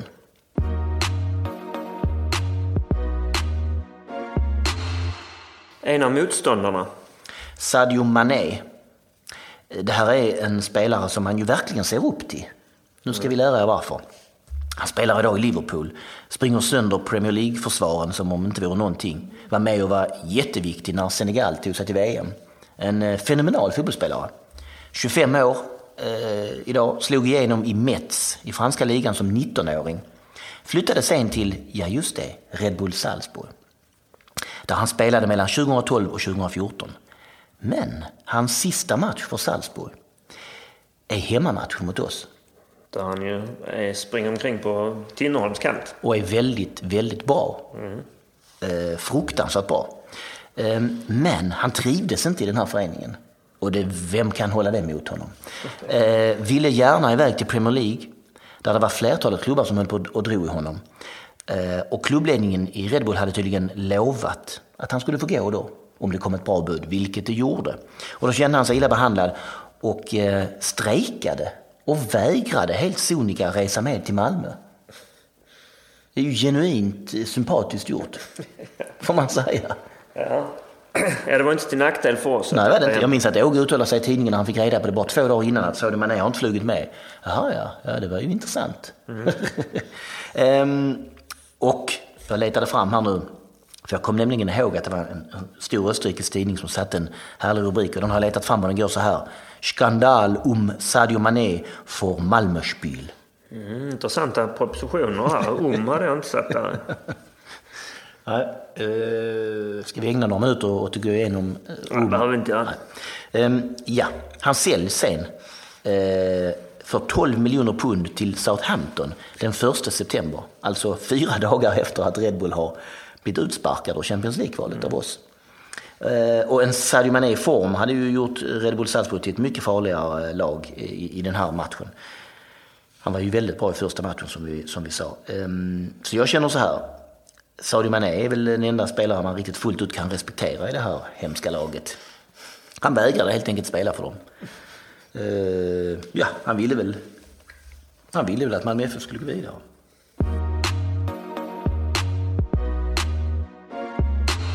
Ytterligare något om målskytten. Magnus Eriksson, ja, som ju är i Djurgården eh, och som vi sa, han vann skytteligan. Det var väl delat med Kalle Holmberg i IFK Norrköping? Just det. under 2017 på 14 mål. Men eh, som vi eh, också kort var inne på, kanske blir det USA snart. För det ryktas ju om San Jose Earthquakes som ju är före detta Häckentränaren och AK-tränaren Micke Stares nya klubb där Mm. i ligan. Eh, om man får tro allt det här mediaskvallret då. Och det är möjligt att det är när ni hör detta att det har blivit någonting av det ryktet. Ja. Och båda två är ganska överens om att det hade varit trevligt för honom men utländska... Jag är tycker väl- han förtjänar. Ja, för att han är väldigt bra och Djurgården kan gott förlora en, en tongivande spelare. Eh, vi har pratat om detta två säsonger hos oss. Ganska enastående facit för att komma två säsonger bara. Två allsvenska guld, 2013 och 2014. Spela alla matcher, 30 plus 30. Och Champions League-gruppspelet då 2014 ovanpå detta. Man jag måste säga att man ska inte säga, men jag blev lite förvånad att han valde en kinesisk klubb efter Mm. att det borde funnits eh, något. Det är klart att jag fattar att det är mycket Det om pengar i pengar, Kina, ja. men, men eh, ja. Eh, och som vi har sagt var han fotbollsfostrad i AIK så när han sen vände hem då efter Bröndby till Djurgården så blev det ju eh, lite känsligt. Eh, fånig frisyr va? Men det sket man ju ett stort jävla stycke när han spelade hos oss. Ja, det är sånt som hör hemma i kommentarsfälten möjligtvis. Ja, jag känner Eller det aldrig- inte, men det är sånt som hamnar där. Jag, jag, jag känner aldrig att jag bryr mig om en spelare har konstigt hår eller skägg eller vad den är. Det, är, är de bra och det funkar så är det helt okej tycker jag. Ja, vi kan lägga märke till det och prata om det. kan vi göra. Men Man får säga, tycker jag, att det här är en alltigenom lyckad värvning. Och det är också, tycker jag, ett bra exempel på hur en spelare utifrån, verkligen utifrån, eh, kommer till klubben, anammar det som liksom är lite speciellt hos oss och blir en av oss. Och sen drar han kanske vidare. Men medan han är här så gör han liksom ett fullgott jobb och tar till sig vad det innebär att vara MFF-are. Det tycker jag eh, mycket om. Och jag har dessutom faktiskt aldrig hört honom prata skit om Malmö FF efteråt. Nej. Tvärtom. Så har det alltid varit, ja Malmö FF var bästa laget eller de förtjänar att vinna och vad det nu är för någonting. Det har aldrig varit, nå, aldrig varit någon gnäll.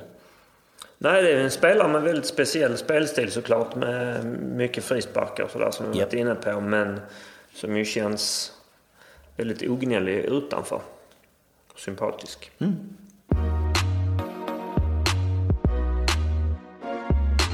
Ni vet. Nu ska ni snart få träffa en person som var med när Magnus Eriksson bankade in det här sanslösa målet. En person som man kan säga, ja, var ansvarig för alltihopa. Och på slutet av det här långa samtalet som vi har med honom, som ni strax ska få träffa, så frågar vi honom eh, om han vet vilket mål som möjligtvis kan ligga etta på en sån här lista. För det ni hör här är ju målet som ligger tvåa. Det vet han inte, men han anar. Visst anar han, Henrik? Mm, ja, Ja, och han anar rätt. Ni däremot, ni vet det. Ni vet det allihop. Det finns inget annat mål vi kan välja som det största och viktigaste målet under de gångna 25 åren.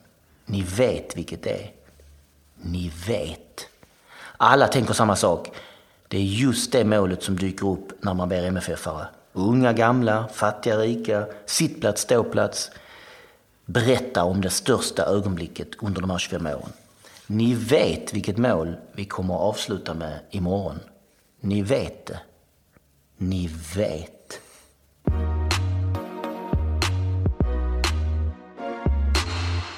På plats, eh, Åge Hareide. Kommer du ihåg det här målet? Absolutt. Det var jo, eh, for det første var det jo et fantastisk mål. Og for det andre så var det et viktig mål, fordi at eh, da var vi egentlig med 2-0 videre i, eh, i Champions League. Så eh, på begge, begge deler så var det var viktig for, for Malmö FF. Hur, hur eh, hinner du eh, hinner du tänka? Hinner du, hinner du eh, ja, ja, först av allt, hinner du tänka att varför skjuter du Magnus? Ja, nei, eh, det gjorde, gjorde ikke det. fordi at eh, vi, førte, vi ledet 1-0 på det tidspunktet. Og, eh, og det var jo egentlig eh, nok, da. Men det, på mange måter så var dette det målet som tok oss inn. For det, det senkte vel alt hopp fra, fra Salzburg også, når du kan skåre den type mål på en så viktig dag. Så, så da Det eneste jeg registrerte, var at det, du har et sånt kjempeflyt med deg. altså at du, at du, Når den går inn. Men når jeg ser Magnus slå til den, når ballen går høyt opp i luften, og så kommer den ned i området med Magnus Eriksson, så bare smeller han til ballen på direkten der. og, og Han sjokkerer jo keeperen, for at den seiler jo over han og inn i mål. og det det er den, ok, det, dette er den dagen vi skal ha alt med oss. Og det, det, sånn tenkte jeg faktisk med det samme han gikk inn. der. Intressant, för det, det är liksom, du menar att det är en psykologisk aspekt att till och med att det här målet är mer flyt liksom? Att det, det finns en extra psykologisk liten twist i det? Ja, jeg tror det. Altså, sånn er jo fotballen merkelig noen ganger. Altså, så hvis du skyter et skott og du, du, det seiler inn i krysset og du, du får mål, så kan du skyte tre-fire andre skott, så går du over utenfor. Og ofte på de dagene der laget ikke lykkes så godt, så skjer det. Men der, når laget fungerer, så får du også de beste målene, faktisk. Og det, det er ganske interessant i fotball. Det, det finnes ingen forskningsrapport på det, men det, det er bare en sånn som- kjensle jeg har som etter mange år i fotballen, at det, sånn er det bare. For jeg har, jeg har tapt seriemesterskap i siste kampene, og jeg har vunnet de siste kampene. Og, og eh, de gangene du, alt går imot deg, så, så misser du på alt. Og, og det skjedde faktisk i Helsingborg, alle verdens ting i, i 98. Mm. Däremot Häcken som har ryckt ner så skjuter vi allt möjligt på mål och vi, vi har bollen och allt möjligt. Men Häcken skjuter två långskott som går in. Så, så vi, vi förlorar mästerskapet. Året efterpå så vinner vi det. Mm. Och då börjar skåring på en offside-mål mot IFK Göteborg. Alltså det är turen och heldet med det. Alltså. Så, så det, det, där är ganska märkligt. Och, och med playoff-kampen med Malmö så var det så att vi, när vi fick det målet bort i Salzburg så var det på många mått som att oh, nu har vi möjligheten, vi ska ta dem hem. Och då har vi haft en känsla med, med, med Sparta Prag också. Och vi fick verkligen känslan av stadion då, mm. och fansen där, betydningen av fansen. Vår. Och det, det enorma trycket som vi, vi klarte att skapa på Svedbank, alltså som våra tillängare skapade på Svedbank, det var en helt sån magisk känsla. Det var en kämperakett alltså, som vi hade bak oss hela tiden. Alltså.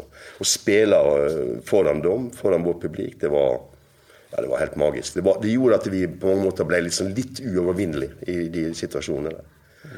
Och jag tror också motståndaren blev mött av först sången och så det trycket som var under hela uppvärmningen och allt. Alltså det, det ger spelarna en enorm energi. Mm. Och det, det, det, kunde, det kunde märka, märka i garderoben också, att det hade vi omklädningsrummet var liksom laddad alltså för vi gick ut så det var, det var skoj. Mm. Hur, är, det, är, du förvånad över att det är just Magnus Eriksson som gör ett sånt här mål? Nej, egentligen inte. Han, han är en sån konstmakare. Alltså han kunde finna på de troligaste ting i förhållande till avslutning. Han är ju en god avslutare, en god fotbollsspelare. Och, och eh, han, eh, han, eh, han fick en, på många sätt fart på sitt, sin karriär i Malmö också i, i förbindelse med Champions League-spelet. Alltså, så han tog fatt i sig själv. Vi flyttade han lite, lite annan position. Han var stenhårt. Men var duktig kan kan säga, i internationella matcher. För han god med boll stark i närkampsspelet. Eh, kunde göra mål. Så, så det, var, eh, det, var, det var fint att Magnus kunde göra det. Apropå det du säger också här med att, att eh, trycket på stadion och så, så är det flera av spelarna som jag pratat om och Olof Persson också som lovordar din förmåga i garderoben då, i omklädningsrummet. Jag blev väl som, eh, jag blev väl som eh, tatt av, eh, av omgivelsen jag också, för det var mäktigt imponerat över, över fansen i Malmö, helt för, för jag kom dit egentligen som, som tränare eh, också genom allsvenskan. Men det, det, tog, det tog riktigt av när det blev Europa. När Europaspel betyder mycket för Malmö. Det verkar som de tände till extra på de internationella matcherna. Och, och, och som sagt, Sparta eh, Prag var egentligen första riktiga trycket som, där vi tog igen 4-2 ute och till 2-0 hemma. Och, och när, vi, när vi märkte att vi fick en enorm stöd utifrån mm. det. Och, eh, du blir ofta, du, du blir ofta sån själv också att du jag behöver de stora matcherna. Mm. Alltså jag hatar att, dra till Åtvidaberg alltså, och Kopparvalen. Alltså, jag var helt sjuk nästan. Alltså, bara, inte bussresan, men bara gå ut där och atmosfären och, och noll, Gävle, Åtvidaberg. Dessa platserna här, de, de kommer att bomba väck alltså, för, för min del. Alltså. Men vi kommer till Göteborg eller till eh, Stockholm storkampen så, så tänder du till själv också. Det, det, det är synligtvis och det är ingenting galt med de fantastiska människor både i Åtvidaberg och Gävle, alltså fotbollsmänniskor och de är duktiga som har drivit föreningarna sina upp. Men det handlar om hela atmosfären för, för, för min del. Jag hade det samma i Norge, jag skulle till Sogndal, in i, in i fjällen där med Rosenborg. Jag var helt sjuk alltså. Men kommer till en stor arena så tänder du lite mer till.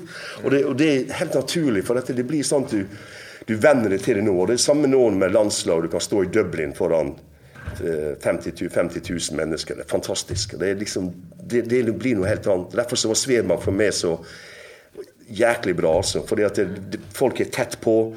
Det är en fantastisk atmosfär. Du, du kan nästan kommunicera med de folken runt dig. Alltså. Det, det, liksom, det är så tätt och det är en sån, en sån fantastisk stadion som har på många mått skapat en, en god atmosfär för, för hemmalaget. Alltså. Så det, du saknar det. Sån, om du ska bli, bli riktigt dålig humör då, så, så sätt dig på den Salzburgkampen då. Och, och, och titta igenom målen och, och, och, atmosfären och sången innan och underveis och hela. Och då ser du på dessa Youtube-filmer som filmer från tribunen från fansen sin sida. Det är helt magiskt alltså. Det, de blir gott humör så kan det, då kan dagen gå fint efterpå. Alltså. Det, det, skulle vi kunna eh, gå igenom just det här dubbelmötet med Salzburg som ju är så definierande för, för, för Malmö FF som förening i och med att det är första gången vi mm. kommer in i Champions League, alla pengarna innebär framgångarna och så vidare. Där nere, det är en svår match och de är väldigt bra. Totalt utspelad. totalt, Det vært, burde vært 5-0 til eh, Salzburg. De hadde Mané, som vi ser herjer i Liverpool nå. Uh, Keita han er fremdeles med i, i, uh, i Leipzig nå, uh, Red Bull Leipzig. de hadde de hadde et utall av gode spillere. Altså. Mange av dem har gått til Leipzig. Eh, Noen har gått til andre, andre foreninger, andre klubber. I Bundesliga har de spilt. Sterkt lag. Godt spillende lag på alle mulige måter. Men de hadde én akilleshæl, og det var at de aldri kom i Champions League, selv om de var duktige. Altså. Og når man, når man, møter sånne lag som det her Vi, vi fikk et heldig resultat når ballen ramla ned til Forsberg i, i, i Salzburg. Vi får 2-1. Altså da, like, like innan så hade Helander räddat på mållinjen, Det var 3-0. Och då har vi varit, fått det svårt att gå vidare. Men när, när Forsberg får 2-1 där, då, då, da, skjønte jeg at det, det, är ett eller annat. Det, det är en, en häx som rir Salzburg. För at det, eh, det är meningen att de inte ska komma in. Det må vara en mening med det här. altså. Och, Um, så måste jeg prøve å hitte retorikken. da, i forhold til, for Det, det gjør jeg alltid. liksom, Tenke gjennom retorikken for, overfor motstandere. Du skal ikke være hovmodig, eller, men du, du, må finne en akilleshæl hos dem. Noe som, noe som, sårer dem på en måte. Altså, De kan lese det i avisen at de ikke kommer inn. De har ikke vært inne. Eh, og at vi eh, snudde mot Sparta Prag hjemme. Vi er i stand til å snu mot dem. Vi har bortemålet, vi har bortemålet. Hele tida repetere det. bare sånn du sätter bara på en platta på, eh, på presskonferensen så bara kör du ut vägen. Och, så. och Det var för att uroa dem. Då. För jag vet att det, detta med retorik är, är, är, det viktigt för det att du kan, du kan på många sätt plaga dem lite. Då innan de starter. Det samma gjorde jag med Celtic år efter. Då sa jag att de, de håller bara 60 minuter. Altså. De, de är slut efter 60. För jag har sett dem spela och de, de var eh, halva laget var tjocka. Det var, det var pubspelare, De, de såg inte fit ut. Og, og, Hvis du sier det til en spiller, så blir han forbannet. Men han må, hvis han forsøker å gjøre noe med det, så må han ut og løpe. da. Og Det, det er jo det du vil, løpe seg tom. Altså bli, bruke krefter og energi på, på, andre ting enn å spille fotball. Og irritere dem på det. Og det, De var irritert når de kom til Malmö. Så var de irritert fordi at vi hadde kvittert i sluttminuttene der med Jo Inge. Och att vi hade bara ett mål ska hente, så det, det, var inget problem för Malmö FF att hämta. Och då älskar jag den arrogansen som finns i Malmö. För då hade vi, hade vi gjort det året innan. Vi, vi, vi, behøver inte bevisa det på nytt, men vi, kan, bara vi kan bara göra det. Och den malmöitiska arrogansen den är majfin. Alltså, den är så fin, för att det, Den tar liksom att du sätter dig där och så ska du bevisa. bare det, OK, vi ordnar det, vi fixar det. Det är ingen, ingen sak. Bäst i, bäst när det gäller. Och det, och det, där, är, det där är fantastiskt, Det er herlige. Och det, det, jag tror näppe att det finns eh, någon så intens fotbollsstad i, eh, i, de nordiska land som i, som i Malmö. Det, det, är fantastiskt, Det kan sammanlignas. Alltså Celtic också har en våldsam stöd och hemmapublik och i större format. Men, men, den där intensiteten som finns där och det, det engagemanget hos eh, malmøiterne, det, det syns jag är fantastiskt. Och det, det som var artig, var ut, uppe tidigt. Efter Salzburg-kampen så vaknade jag tidigt. Jag var, jag var, mer död efter Sparta Prag, men jag var uppe tidigt efter Salzburg. Och då gick jag en tur i Västra hamnen. Och då cyklade folk på jobbet med, med blå och vita skjerf på sig. Alltså, det syntes jag var helt fantastiskt. Alltså, det var så stolte over staden sin, over klubben, og, og, og de var en del av. Altså, så Malmö ble på mange måter forent. da. Og, og Derfor er fotballen og idretten så viktig til å Samle folk, all slags folk. Altså stor og liten, direktør, eh, eh visergutt. Altså alle blir samla på en måte. Altså på stadion så er alle like. Og fotballen er veldig, veldig veldig unik der, for alle er like når de er inne der. Altså, det er ingen som spør hva du gjør, eller uh, hvor mye du tjener. eller sånn. Alle er like inne på stadion. De, de, de, de er tilhengere av samme, samme ferje, samme klubb, tilhører den samme sekt for å si det sånn. Og det, og det syns jeg er fantastisk. Det, det är fotbollens verdi. Alltså. Jag känner att jag sitter och får lite gåshud faktiskt. Jag förstår vad de menar med ja, det här med ja. omklädningsrums... Ja. ja, men det, det, det, det har jag alltid sagt att det är okej. Okay. Vi är en stark enhet. Vi har starka folk där ute. Alltså, vi har ingenting att frykta. Vi kan bara bo. Vi går rätt genom väggen också. Och jag sa ju också, vi spelar dem in bland fansen våra. Vi pressar dem in bland fansen våra också. Och det, och det är liksom hvert eneste hjørnespark der nede på den siden der alt som skjedde der nede, var på mange måter ekstra energi, ekstra krefter. Alt. Og det, det har den følelsen jeg har hatt hele tiden. Vi spiller av det holdet. Kan vi avslutte på det holdet der, så kommer vi til å knuse motstanderen i andre, andre halvlek. Altså. Vi spiller hjem igjen. Og det, det, det är viktigt alltså. En väldigt, väldigt viktig faktor att hålla fast i den biten där alltså. Mm. Men det, det, är ju ändå en, det är ändå en rätt stor skillnad till, i, ehm, Såg man då den första matchen nere i Salzburg, som mm. du sa, vi är helt utspelade, och man ser den andra matchen direkt, så är det ju, det är ju två olika världar. Ja, ja, ja. men det, det är psykologin i, eh, i fotbollen som är som på något undervärderat och, och så svår att få fatt i. Du måste, du måste ha det psykologiska spelet på plats. Då. Du kan inte skapa det. Alltså, men vi kunde skapa det i kraft av en stark hemmaarena. Det hade vi visat mot Sparta Prag Eh, i kraft av statistiken som, som Salzburg slet med, att det aldrig kom in. Den, den kunde användas och brukas. Och så det att de inte visste om den atmosfären på Svedbank. Det tog ju var en överraskelse för dem. De, de trodde de skulle till stilla och lugna och fina Sverige och spela kamp. Eh, det skulle nog bli grejt. Men plötsligt kom de in i en häxkittel alltså, som de inte var klar på. Och det, det tog dem alltså allerede från... Du kunde se det på ögonen på dem. Och vet du vad? När vi spelade mot dem andra året, då, förde vi 2-0. Då tappade vi 2-0 där nere. Och då ledde vi 3-0 i halvlek. Och då stod två av direktörerna ute i gången och snackade tysk och det, det de sa var att vad, vad, vad så ställe är det här och, då, och då kom jag gående och kickade på mig med, med stora ögon nästan jag skulle ut i andra halvlek. Alltså. Vad fan är det här alltså? Och, det, och då, var det, då var det Selv da var de drabbade av det som skjedde. altså. Fullstendig slått i jorden altså, i første halvlek eh, året etterpå. Og Der sto en Salzburg-fan og skrek opp i ansiktet mitt eh, i Salzburg etter de vunnet 2-0. At denne gangen skal jeg faen ikke klare det. altså. Han var helt tokig. Han sto ved siden av benken. At jag og Olof reiste oss etter kampen og forlot 2-0. tenkte det her kan bli svårt. altså. Det blir svårt. Nå, nå er de forberedt på, på det her. Men likevel så klarte vi å bare bom på dem altså, igjen. Så de, de, må, de må våkne om natten och ha mardröm om, om Malmö FF. Alltså. Jag tänkte på det här lite mer, eh, vad man säga, lite taktisk fråga då också. Om man frågar, eh, tror jag de flesta supportrar, så säger man att det man minns från den första matchen mot Salzburg är ju att Halsti dras ner som en ja. sorts tredje mittback. Finns det någon annan taktiska Ja, jo, alltså, jag, jag kommer ihåg, vi, eh, jag satt och studerade Salzburg i etter vi trakk dem, etter vi fikk mot dem, så, så satt vi studerade dem hver eneste kveld. De setter alt spillet inn sentralt. De har lite innleggsfotball, de har insticksfotboll. så de spiller inn sentralt og forsøker å stikke gjennom på, på, på den spanjolen. Soriano som var der framme. han var dyktig på å ligge og få innstikk hele veien. Så det kommer midtbanespillere inn i banen, innstikk på forwards. Svårt å håndtere, for du får en voldsomt mye folk der inne. Da. Du, får, du kommer kanten inn. Du hade en forward som splittade, så var det tre man i mellanrummet och så var det en forward som låg och stack hela tiden. Så, så jag tänkte så, vi, måste må bygga om laget vårt. Vi måste bygga om en tre mittstoppare så leder vi bara dit in. Då, då ville vi, vi hade flertal, vi ville ha sex man där inne. Och de var tre i den zonen, så vi, vi kunde vinna bollen skulle vi bruka kontraspel på den. Det är sånt tänkte jag för kampen hemma. Då. Och, ehm, um, Halstiv, Tone Halstiv vid sidan av Helander och Erik Johansson. Då. Och, eh, och så satte vi um, Magnus in på mitten tillsammans med eh, Forsberg och, eh, och Adu. Och då hade vi Forsberg som är fantastisk med, eh, med boll, alltså kan sätta fart med boll och Magnus är duellstark och kunde hålla i bollen och Adu som kunde läsa hela vägen. Så, så då lagade vi, två vi egentligen centralt i banen. alltså sex man över halva hållet centralt i banan lavt, så att de inte fick spela in på det området.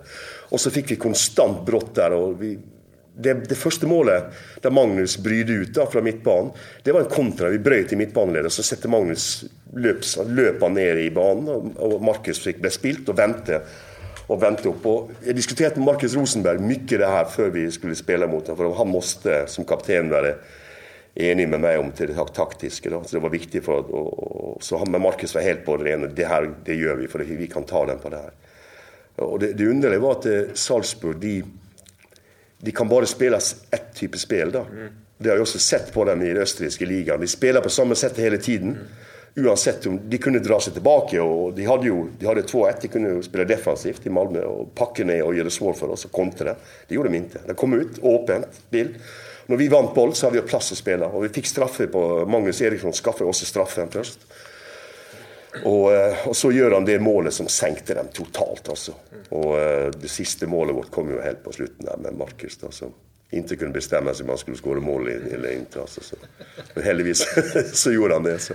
Jag tänker på det apropå deras försvarsspel, för även om vi var utspelade där nere så har vi också några rejäla Den första chansen är vår. Ja. Och det är helt likt det som vi gjorde mot Juventus i, i gruppspelet. Att vi, vi kommer loss på en sida så får vi slått in förra mål och, och, och Marcus är där. Och han ska egentligen skåra. Normalt sett så gör han mål, men en fantastisk räddning av keeper. Mm. Och detsamma var Buffon. Det var det Marcus som spelade in Magnus Eriksson i, i uh, Torino. Mm. Och eh, det är också lite med spela motsatt. Alltså, vi slår blint för att vi, vi går in på löp på bakre stolpe. Och det, och det, det, men, men Salzburg hade inte fått förberett Jag tror att Salzburg följde att de var så suveräna i den kampen hemma att det här ska nog gå allikevel. Mm. Att det, vi ska bara spela vårt spel, vad spelar vi ut dem? Mm. Men, men det blev en sån psykologisk... De kom bak på straffen och då var det, då var det likt och vi var vidare. Och så måste de fram i banan och då kunde vi utnyttja det och så, I mellantiden så sänkte Magnus den med det målet i, mitt i, alltså, som utav ingenting så skårade han 2-0. Alltså. De måste fått ett slag i huvudet. Alltså. Hur kan man tänka lite grann på, um, du, du kommer till oss ju, uh, inför 2014-säsongen mm. um, och då är det ett sorts lag. Men när den här Champions League-kvalet drar igång, då är ju vissa av spelarna eh, försvinner och det kommer in tre nya mm. spelare. Så det, det är lite osäkerhet ja. i själva laget. Ja. Men de tre spelarna som du får in, som ju är ganska oprövade alla tre. Mm. Anton Tinnerholm, mm. Enoch Kofi Adu, Isak Kiese ja. De gör ju de är ju väldigt viktiga. Väldigt viktiga. Och det, de, de, eh, alla tre gav mig alltså energi. Alltså Anton är fantastisk energibunt. Isak detsamma. Altså armer og ben og hardt arbeid, altså, begge to. Adu var jo en, en, en superspiller altså, som jeg hadde sett både for Nordsjælland og også for Stabæk i Norge. Da. Han var jo med Nordsjælland i Champions League og, og yngre, på en yngre alder da, men utrolig god med ball. altså bollskicklig, altså kan holde i ballen. altså Når, når Adu eh, inte tänkte afrikansk men prövade att tänka som en vanlig spelare så var han fantastisk. Mm. Och en av hans bästa matcher var mot eh, Atletico Madrid. Mm. Också Anton Tinnerom sina bästa matcher. Isak slet och arbetade på alla bollar. Han är ett helvete att spela mot för att det är armar och ben. Du slår det varje gång du kommer i närheten av honom. Alltså. Så, och, det, och det är sådana spelare. Det, elska sånne spillere i et lag. Og Markus kunne plukke opp boller rundt Thelin hele tiden. Altså. Altså, Thelin tok duell, Markus kunne plukke opp boll. og det, Da er Markus på det aller beste. Får han rettvendt med boll, så kan han skage og passere en folk og kan skyte fra distanse. Og, og, Derfor så behøver Markus Rosenborg behøver en spiller som tar alle dueller, istedenfor at han må inn i duellen selv. Och, och då kan det ske, då kan han bli utvisad. Visst, visst, visst, hvis det, får det gå hårt för sig. Men Marcus må egentlig kunne plukke av en annan spelare, för han är, han är så spelskicklig och klok att han kan, kan göra det. Så det, det, det, var det Isak gjorde för, för oss der. Altså. Och, och han bara i han för eh, Hva vi då? 175 000, tror jag. Och så fick vi 40 miljoner tillbaka. Så det god förrättning av Daniel. alltså. Så, så, så det, var, det, var, riktigt bra. Det, men, men, samtidigt också goda lagspelare. Da. Altså Anton också, fantastisk lagspelare. Altså. Han gick som en klocka hela vägen. Och, och Atletico Madrid-kampen var kanskje hans beste kamp. Jeg så han mot Elfsborg, men Atletico Madrid er annen motstander enn Elfsborg. Da. Så da var han helt fantastisk. Han, vi skulle ha skåra med redning på streken der. Det var, det, var, kanskje den beste kampen Malmö har gjort noen gang, var mot Atletico Madrid. Mm.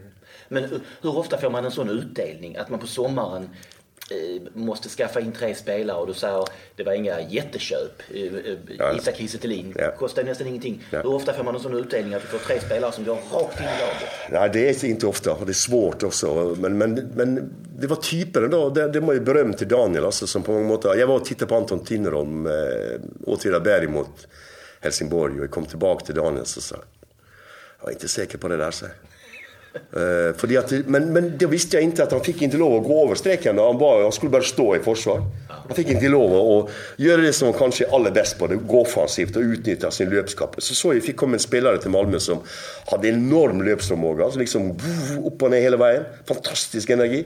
Och då måste du bruka det. Alltså, det, det han, jo, han, är ju en god, god försvarsspelare också, men ända mer så offensiv, för att han är så uthållig, Han löper folk i sänk, vet du.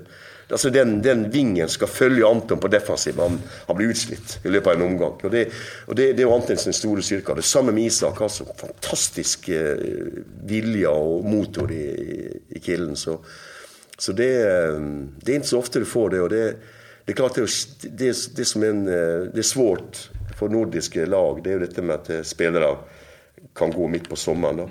I förbindelse, vi, vi, vi hade ju vi hade ju en 16-åring i mål på första runde i, eller andra runde i Champions League året efter på.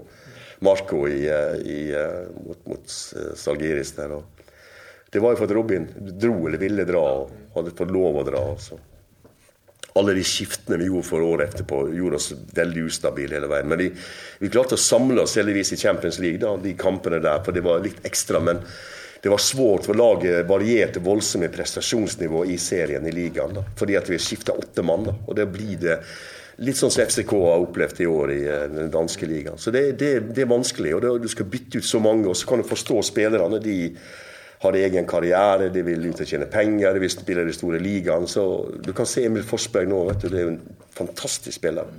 Og, som vi solgte til, og nå er han en, en toppspiller i Bundesliga. Altså. Så det, det är skoj alltså.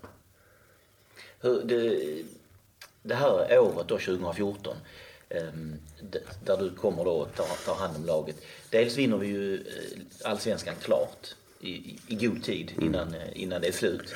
Överlägset. Och dels kvalificerar vi oss för Champions League och även i en väldigt svår grupp så gör vi många bra matcher. Mm. Vi, vi, vi pratade om det innan. Vi, vi räknar till 11 bra halvlekar mm. utav 12. Det är egentligen ja. bara Atletico Madrid borta som är... Ja. Det stämmer det. det, stämmer det. Och det, och det vi var, var bra som Vi hade ett gott lag syns det och vi var bra och stabila i prestationerna våra då, hela året igenom. Det enda som irriterar mig är det, det semifinaltap mot Helsingborg i cupen. Det, det vaknade om natten och tänkte fan alltså, skulle vunna den cupen också i tillägg. Då. Det har varit en fantastisk år. Den här vårmatchen var tidig vår? Ja. Mm. ja. Och, och eh, Molins blev sjuk kan kan ni huska. Han, han blev sjuk där eh, natten innan kampen och kunde inte spela. Så måste vi göra om på, på det och det var lite dumt alltså. Men vi, nej, shit. Men, men det, det, var bra. Det var, vi, kom ju, vi hade ju studerat Malmö, så vi kom ju till, vi, vi kom ju till ett lag, vi kom till en klubb som på många måter har levererat stabilt år innan. Eh, spelar lite annan fotboll än det jag vill. Då, för jag vill snabbt i, i attack då, när vi erobrar boll. Spela mer i längdrättning. Vi skulle ha possession skulle ha det på sista tredjedel och inte liksom fram och tillbaka och, och, och, inte få fart på det framåt. Så eh, jeg gjorde vel om litt på, på, laget i forhold til den biten der. At jeg ville mer direkte. Jeg fikk Markus tilbake igjen. og Han kan like det spillet, han også. Direkte opp. Tidlig opp på forwards. Utnytte Markus sin både rutin og, og hurtighet. Og, og så, så, det mm, Og Emil Forsberg det samme. Altså Han og utnytte Molins var der. Molins var jo suveren på våren da. Spiller han og Markus i hop. Uh, husker jeg testa det ut. Vi, vi slo Göteborg borte uh, andre matchen i 1-0. Ja, 3-0. 1-0 året etterpå. 3-0. Og da fikk vi da, da satt Forsberg på benken, faktisk. Vi brukte Molins til høyre, så brukte Rakip til å stenge av den beste siden deres. da. For de ville ha, stoppe den bekken, og så alle angrep med Molins inn fra venstre. Løpe inn bak deres. Og gjorde han det to ganger, så har vi gjort målene. Så han, og Molins var også en super, superspiller. Altså. Fantastisk steg, god avslutter. Riktig smart avslutter. Og han var jo i Han gjorde mange mål på våren. Der. Mm, innan, ja, ja, innan, de spilte godt i hop, han og Markus også der oppe. Og, og så får han den ulykksalige skaden i Partisan. Altså det, kost, det, det, det kosta oss virkelig mye, altså. Men likevel så klarte vi å reise oss igjen og fikk en Isak, en annen type spillere. og så gikk det godt allikevel. Altså. Men, men, det var synd på Molin, for jeg syns at det, jeg hadde riktig vondt om han. For han, han, på mange måter var så god på det tidspunkt. Han var i landslagsklasse på det tidspunkt. Og, og når, når, hans kne gikk sunn igjen, så tenkte jeg sånn at uff, nå er karrieren hans over. altså.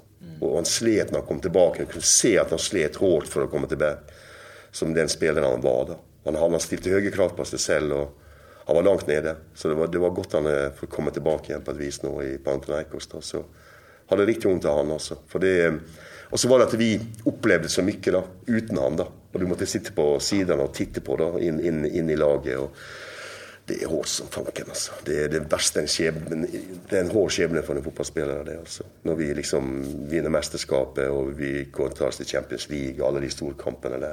Det har varit en fin arena för honom. Vet du. Mm. Han, hade, han, var, han var riggad för den arenan, som, som rent fotbollsmässigt. Men det, det här året, 2014, när vi pratar om det och vi har varit med länge och sett mycket. Eh, det här är föreningens bästa år någonsin. Ja, jeg tror, I hvert fall, økonom, i hvert fall økonomisk. ja, men, ja, økonomisk. Men, Ja, och vad ja, det betyder för framtiden. Ja, ja, ja, ja, absolutt. Sportslig og Sportslig.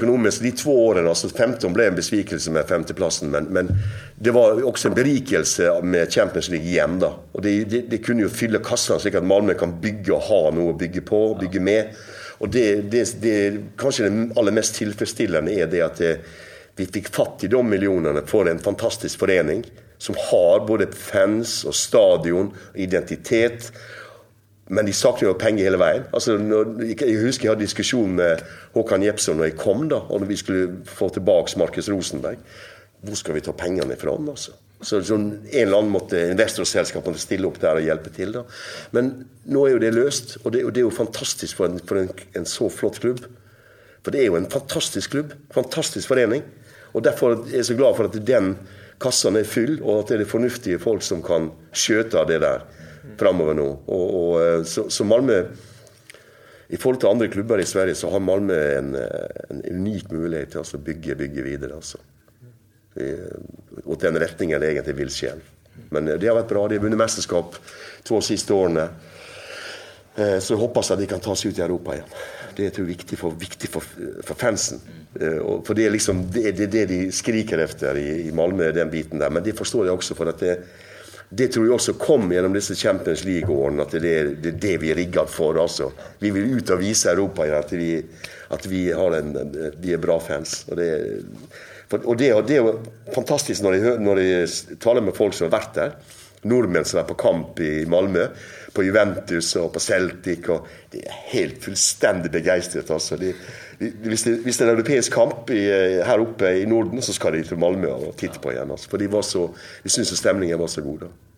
Hur, hur, eh, för man då tar 2014 när du kommer. Där är, ska- ska vi säga att det är två personer i, i, i klubben liksom som, som är väldigt betydelsefulla för, för föreningens framväxt också och som det känns som att du klickar rätt så bra med. Dels är det Markus Rosenberg som ju kommer ungefär samtidigt som Mm. Ja, du gör. ja. Och så är det ju Daniel Andersson. Ja. Eh, Kan du säga någonting om, om liksom samarbetet däremellan och era...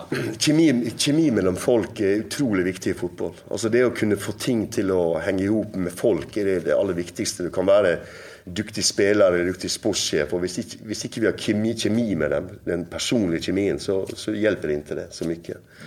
Eh, må være der. for det, det har med, Da får det fortroende for, for hverandre som er viktig. Altså Markus og jeg vi talte mye sammen. Jeg brukte Markus mye, mye erfaren spillere. Malmit, kjente folk rundt. Sammen med Olof, min assistent. Fantastisk mann. Også kjente folk. Johnny Fedel, kjente folk. Den kulturen i klubben, det kjente de til. Så jeg slapp å, å, å, å drive med sånne undersøkelser på hvem er det, og hva, hva sier han, hva gjør han. Alle de kjente dem. Og det er viktig. Viktig når du kommer inn i en klubb. Og Daniel han visst, kjente jo som spillere. Eh, Jeg hadde møtt ham både med Helsingborg og med, med landslaget, med Norge. Så jeg møtte Daniel, og jeg visste jo at han var fotballfamilien. Andersson er jo helt, han- Jeg så jo hans fars far spille, så, så, så hans bror spille. og Så, så det, det, det er jo riktig fotballsfolk, da. Og det at det med fotballsfolk, det, det gjør at det du kan senke axlarna också, fordi at de vil det beste for Malmö FF, og, og ikke for seg selv. Altså De arbeider for foreningen, det, det har hele familien gjort. Og, og det gjør Daniel også. Han, han arbeider for, for, klubben. Og det, det, han, han er en hardtarbeidende, klok eh, mann som, som godt kjennskap til svensk fotball. Inngående kjennskap til svensk fotball. Interessert i, i spelet. Eh, nå vet jeg han skal ta trenerutbildning også. Eh, godt, godt fotballhoved. Du diskuterer mange ting med han. og Det, det er veldig fint. Og, og Du kunne bruke han som en bollplank, altså. Og, og det, det, er meg, det er veldig viktig. Og, og Jeg tror Daniel hadde samme fortroen i forhold til meg. at det, han vil, De vil jo ha med for at jeg var erfaren, at jeg var, har vært med lenge. og, og Derfor så kunne de ta det lugnt der, altså, i forhold til min erfaring fra, fra, fra kjennskap til svensk fotball. Eh, jag har vært god hele veien. Jeg har fulgt med hele veien. Jeg visste mye om Malmö. Og, og det også var nyttig, fordi at jeg alltid har vært interessert av svensk fotball etter jeg var der tidligere. Så em, ja, det var, em, det var en eh, kjemisk per- personkjemi, som sagt, som også fungerte veldig, veldig godt. Ble, blev du förvånad när Malmö FF hörde av sig? Eh, Ja, jeg ble jo det. Eh, For, for jeg hadde ikke forventa det egentlig, at de, de skulle gjøre det. Men, men jeg kjente Vito da, fra, fra eh, tidligere, innan altså, faktisk helt tilbake til han begynte som spilleagent. da. Når jeg var i Brøndby her, så, så var han spilleagent og en hel del og titta på våre matcher der. Og, så han, eh, så han eh, hørte av seg først da, og ringte meg og spurte om det hele tatt var interessant. Og det sa jeg det. Og så, så ringte Per Ågren meg. Og eh, sen var jeg nede og hadde to runder med dem, med både Daniel och, och Håkan Jeppsson och hela, bestyrelsen, hela styrelsen då, som mötte mig på Kastrup. Då. Och det, det, var ju, det var ju fint, för jag, jag visste ju det var en kanonklubb, alltså en fantastisk klubb. då, förening som vunnet. De vann ju mästerskapet sista året. og, og Jeg titta på dem spela och det var många duktiga spelare. så det var, ja. När Norling drog då så kan jag bara tacka honom för att han drog till Norge. Så skulle, kunde jag förlata Norge. för det, för det, det, ingenting ska samling. De två åren i Malmö var bara var helt magiska år. Alltså. Fantastiska år. Jag trivdes så gott i den byn där. Alltså Folket, självklart. Folket i Malmö. och så byen. Staden alltså runt. det. var Jag bodde i Västra hamn. eh, först i Västra hamn och så i dockan etterpå en, eh, sista året. Det, men det, det, var så fint. Det var, allt var så tätt på. Alltså. Og staden overraska meg egentlig altså i forhold til en tidligere industristad som det egentlig var. da. Eh, og det, det, er synd at når man leser om Malmö hjemme i Norge, så tror man Malmö er en sånn kriminell stad. vet du. Og det, og det er jo, Hver gang det nevnes nå, så er det en, en episode. og det, det, det, er veldig synd, for det er en fantastisk fin stad med mange parker og flotte områder. og Ribban har du vet du, i nærheten der. Så, så det er en riktig fin stad. altså. Og, det, og, og utrolig fine mennesker. Altså, Jeg, kan like malmittene altså, i, i, forhold til eh, gleden over laget sitt, selvfølgelig. For det er liksom bare Malmö FF i den byen der. Men, men også folket. altså Vennlige folk, hyggelige folk. Og det, og det er mm, veldig, veldig fint. Det var fint å bo der de årene. Var där. altså. jag, jag, jag ska erkänna då. Jag har ju gått på Malmö FF i många år.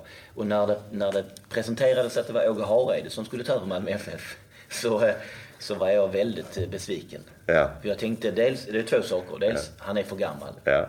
Och den andra, han har ju tränat Helsingborgs Ja, det, det sa Zlatan också till mig.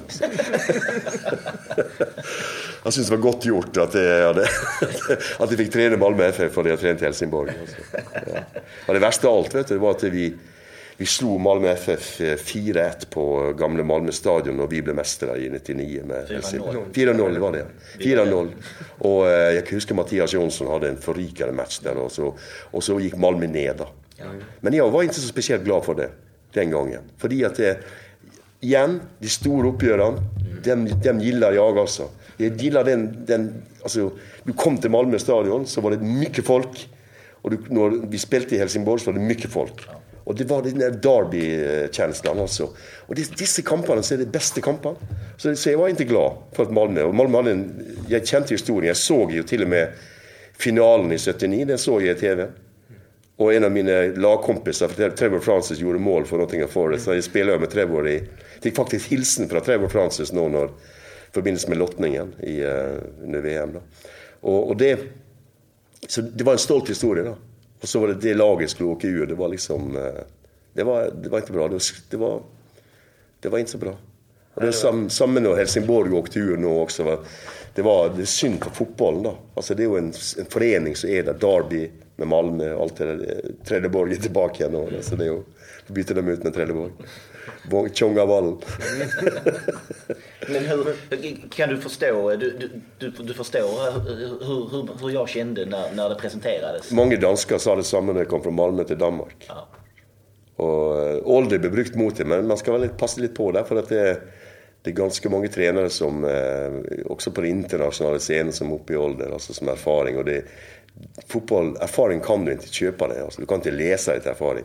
Og Det er veldig viktig at folk er erfarne. og de sier at det finnes mange duktige unge trenere, altså, men de har mangler totalt erfaring. Altså, De har ikke vært med på det, så de, jo, de kan jo få angst av mindre når de, står, de, skal stå der inne på Svedbank og bli presset av uh, fans.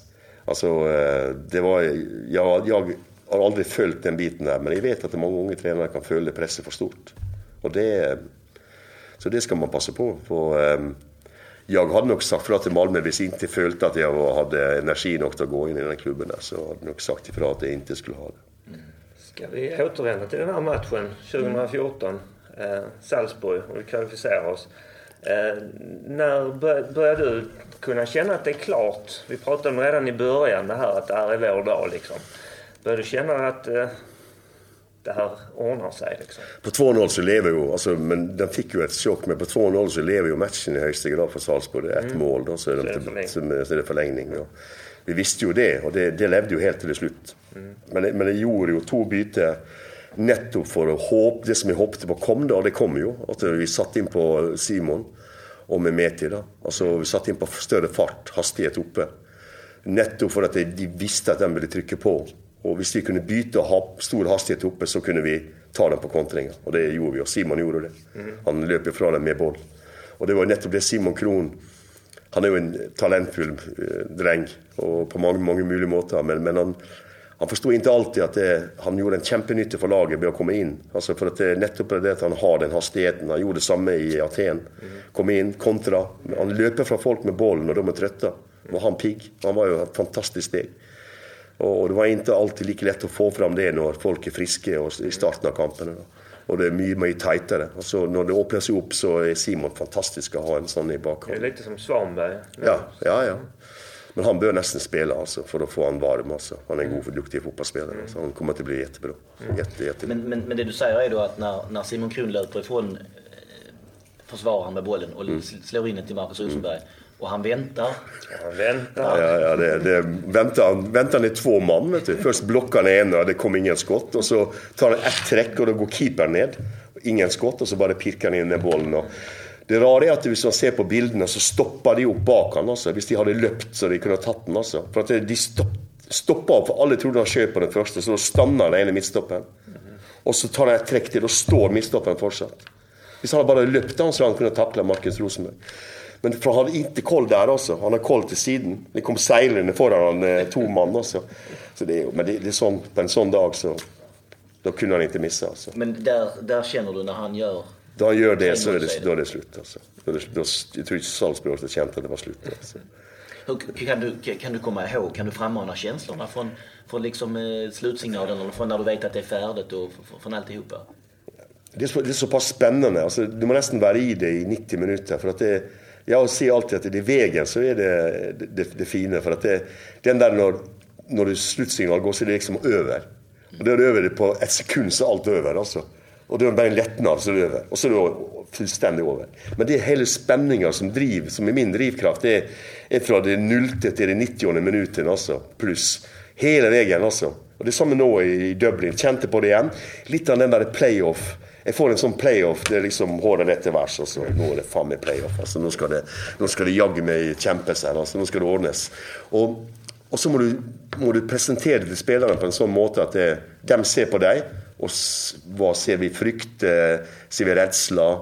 Vad ser vi när, när jag står föran dem? Då, må, då måste de se en stark tro på att det här fixar vi. Ni är så duktiga, det fixar vi. Vi gör det sån och sån och sån. Okej, okay då vet jag det. Ikke for mange beskjed. Sånn, sånn och sånn. Det vill ge oss resultat. Vi spelar 3-5-2. Och så gör vi det fordi at vi har tre man i hver kjede sentralt. Sex man. Då har vi alltid mer folk än dem där inne.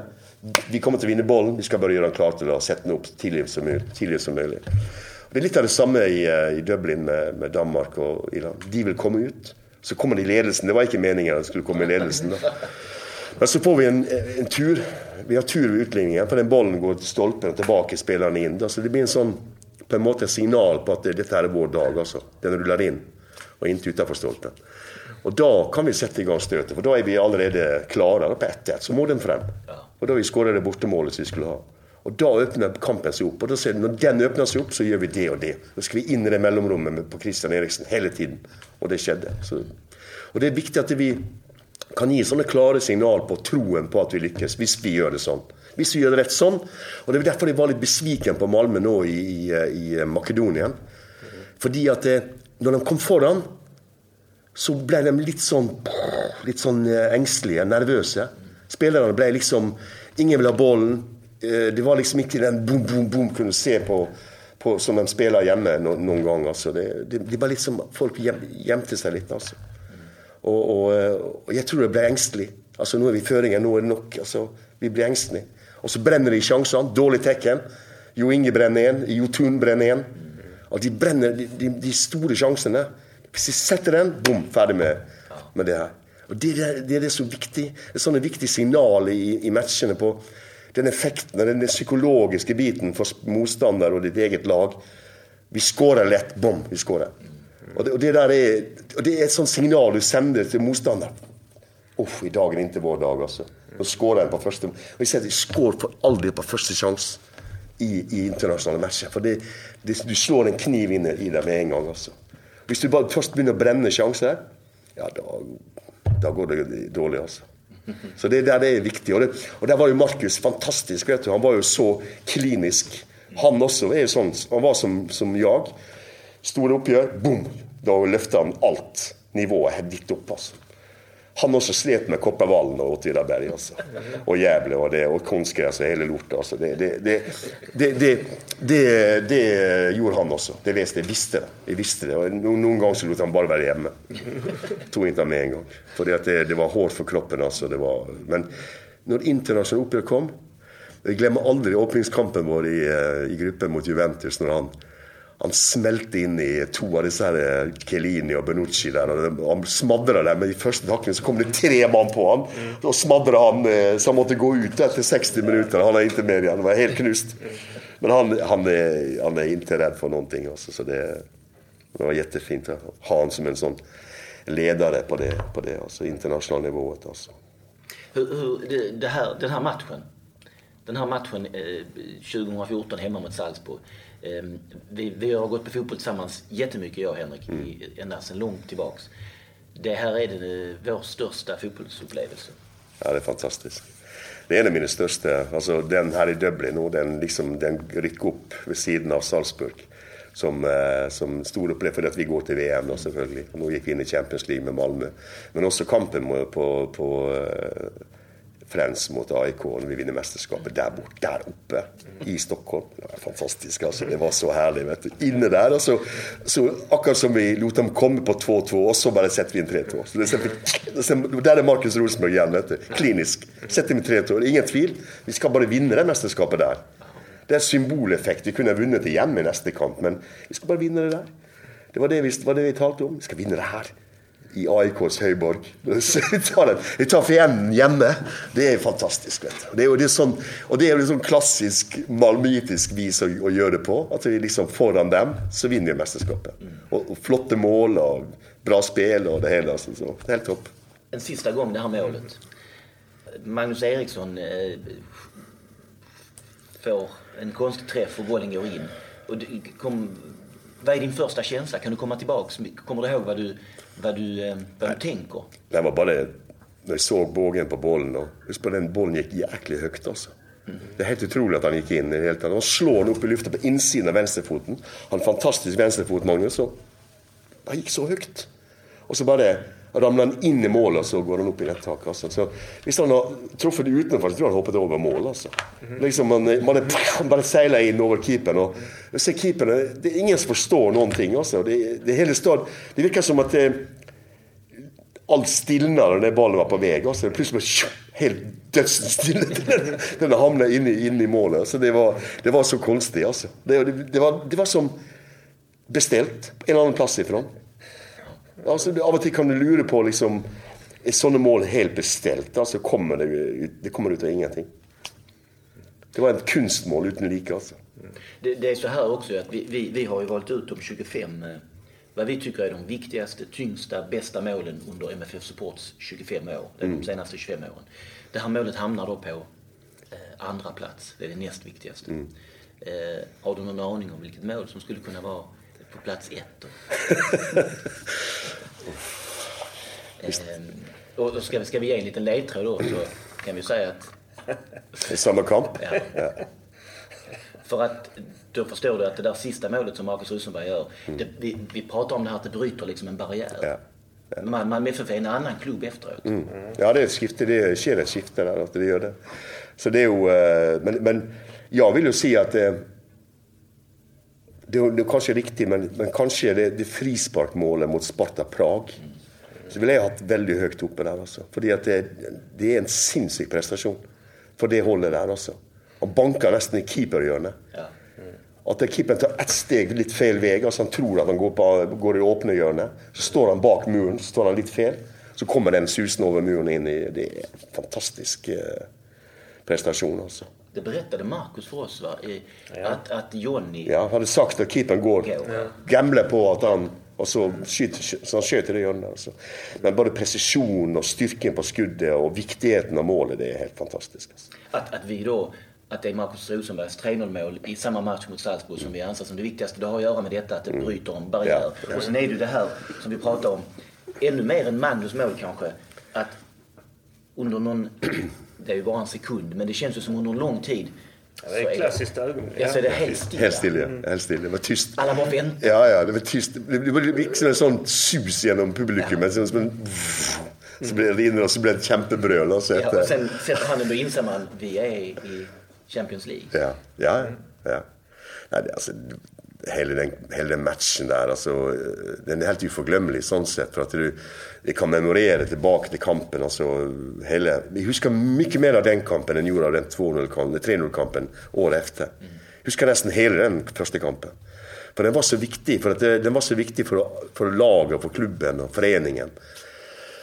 Jeg kan huske Bengt Madsen kom bort till mig efter kampen. Han var så glad vet du, för föreningens vägnar, liksom, tidigare ordförande och, och, och, det att vi hade klart det. Och inte bara det prestigemässigt sportsligt, men jag tror pengarna betydde mycket för den. Alltså, de hade ett, alltså, stadion kostade allt för mycket egentligen. Och det var tungt. Jag vet att det några år innan så hörde jag liksom att det Malmö var, var tungt. At det var belastat med stadion, dyrstadion och det hela. Och det men dæven, så det, det må, må, være viktig for foreningen, altså det som har skjedd. altså Få pengene på konto. Få målene i, i, målene i målet. Få ballen i målet, og så, og så kunne komme seg til Champions League. Det var nei, det er uforglemmelig. Og det er, så, og det er så bra at det skjer med en, en klubb og en, og en forening med så mye gode fans. Det, det syns jeg er også viktig å få frem. fordi at det, det er akkurat som det er på mange måter litt fortjent, også i forhold til den støden som, som ligger bak klubben. Og det engasjementet som fansen våre har vist der borte i Malmö. Det, så, så det, det, er så bra at jeg får de opplevelsene. Det er så viktig. Det er så jätteviktig, akkurat den biten.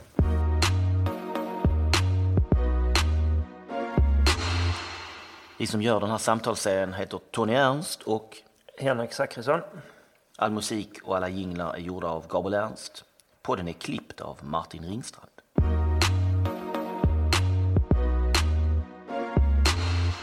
Den här podden görs på uppdrag av MFF Support med anledning av föreningens 25-årsfirande i år. Vi tycker att du ska bli medlem i Malmö FFs officiella supportförening. Gå in på mffsupport.com för mer information.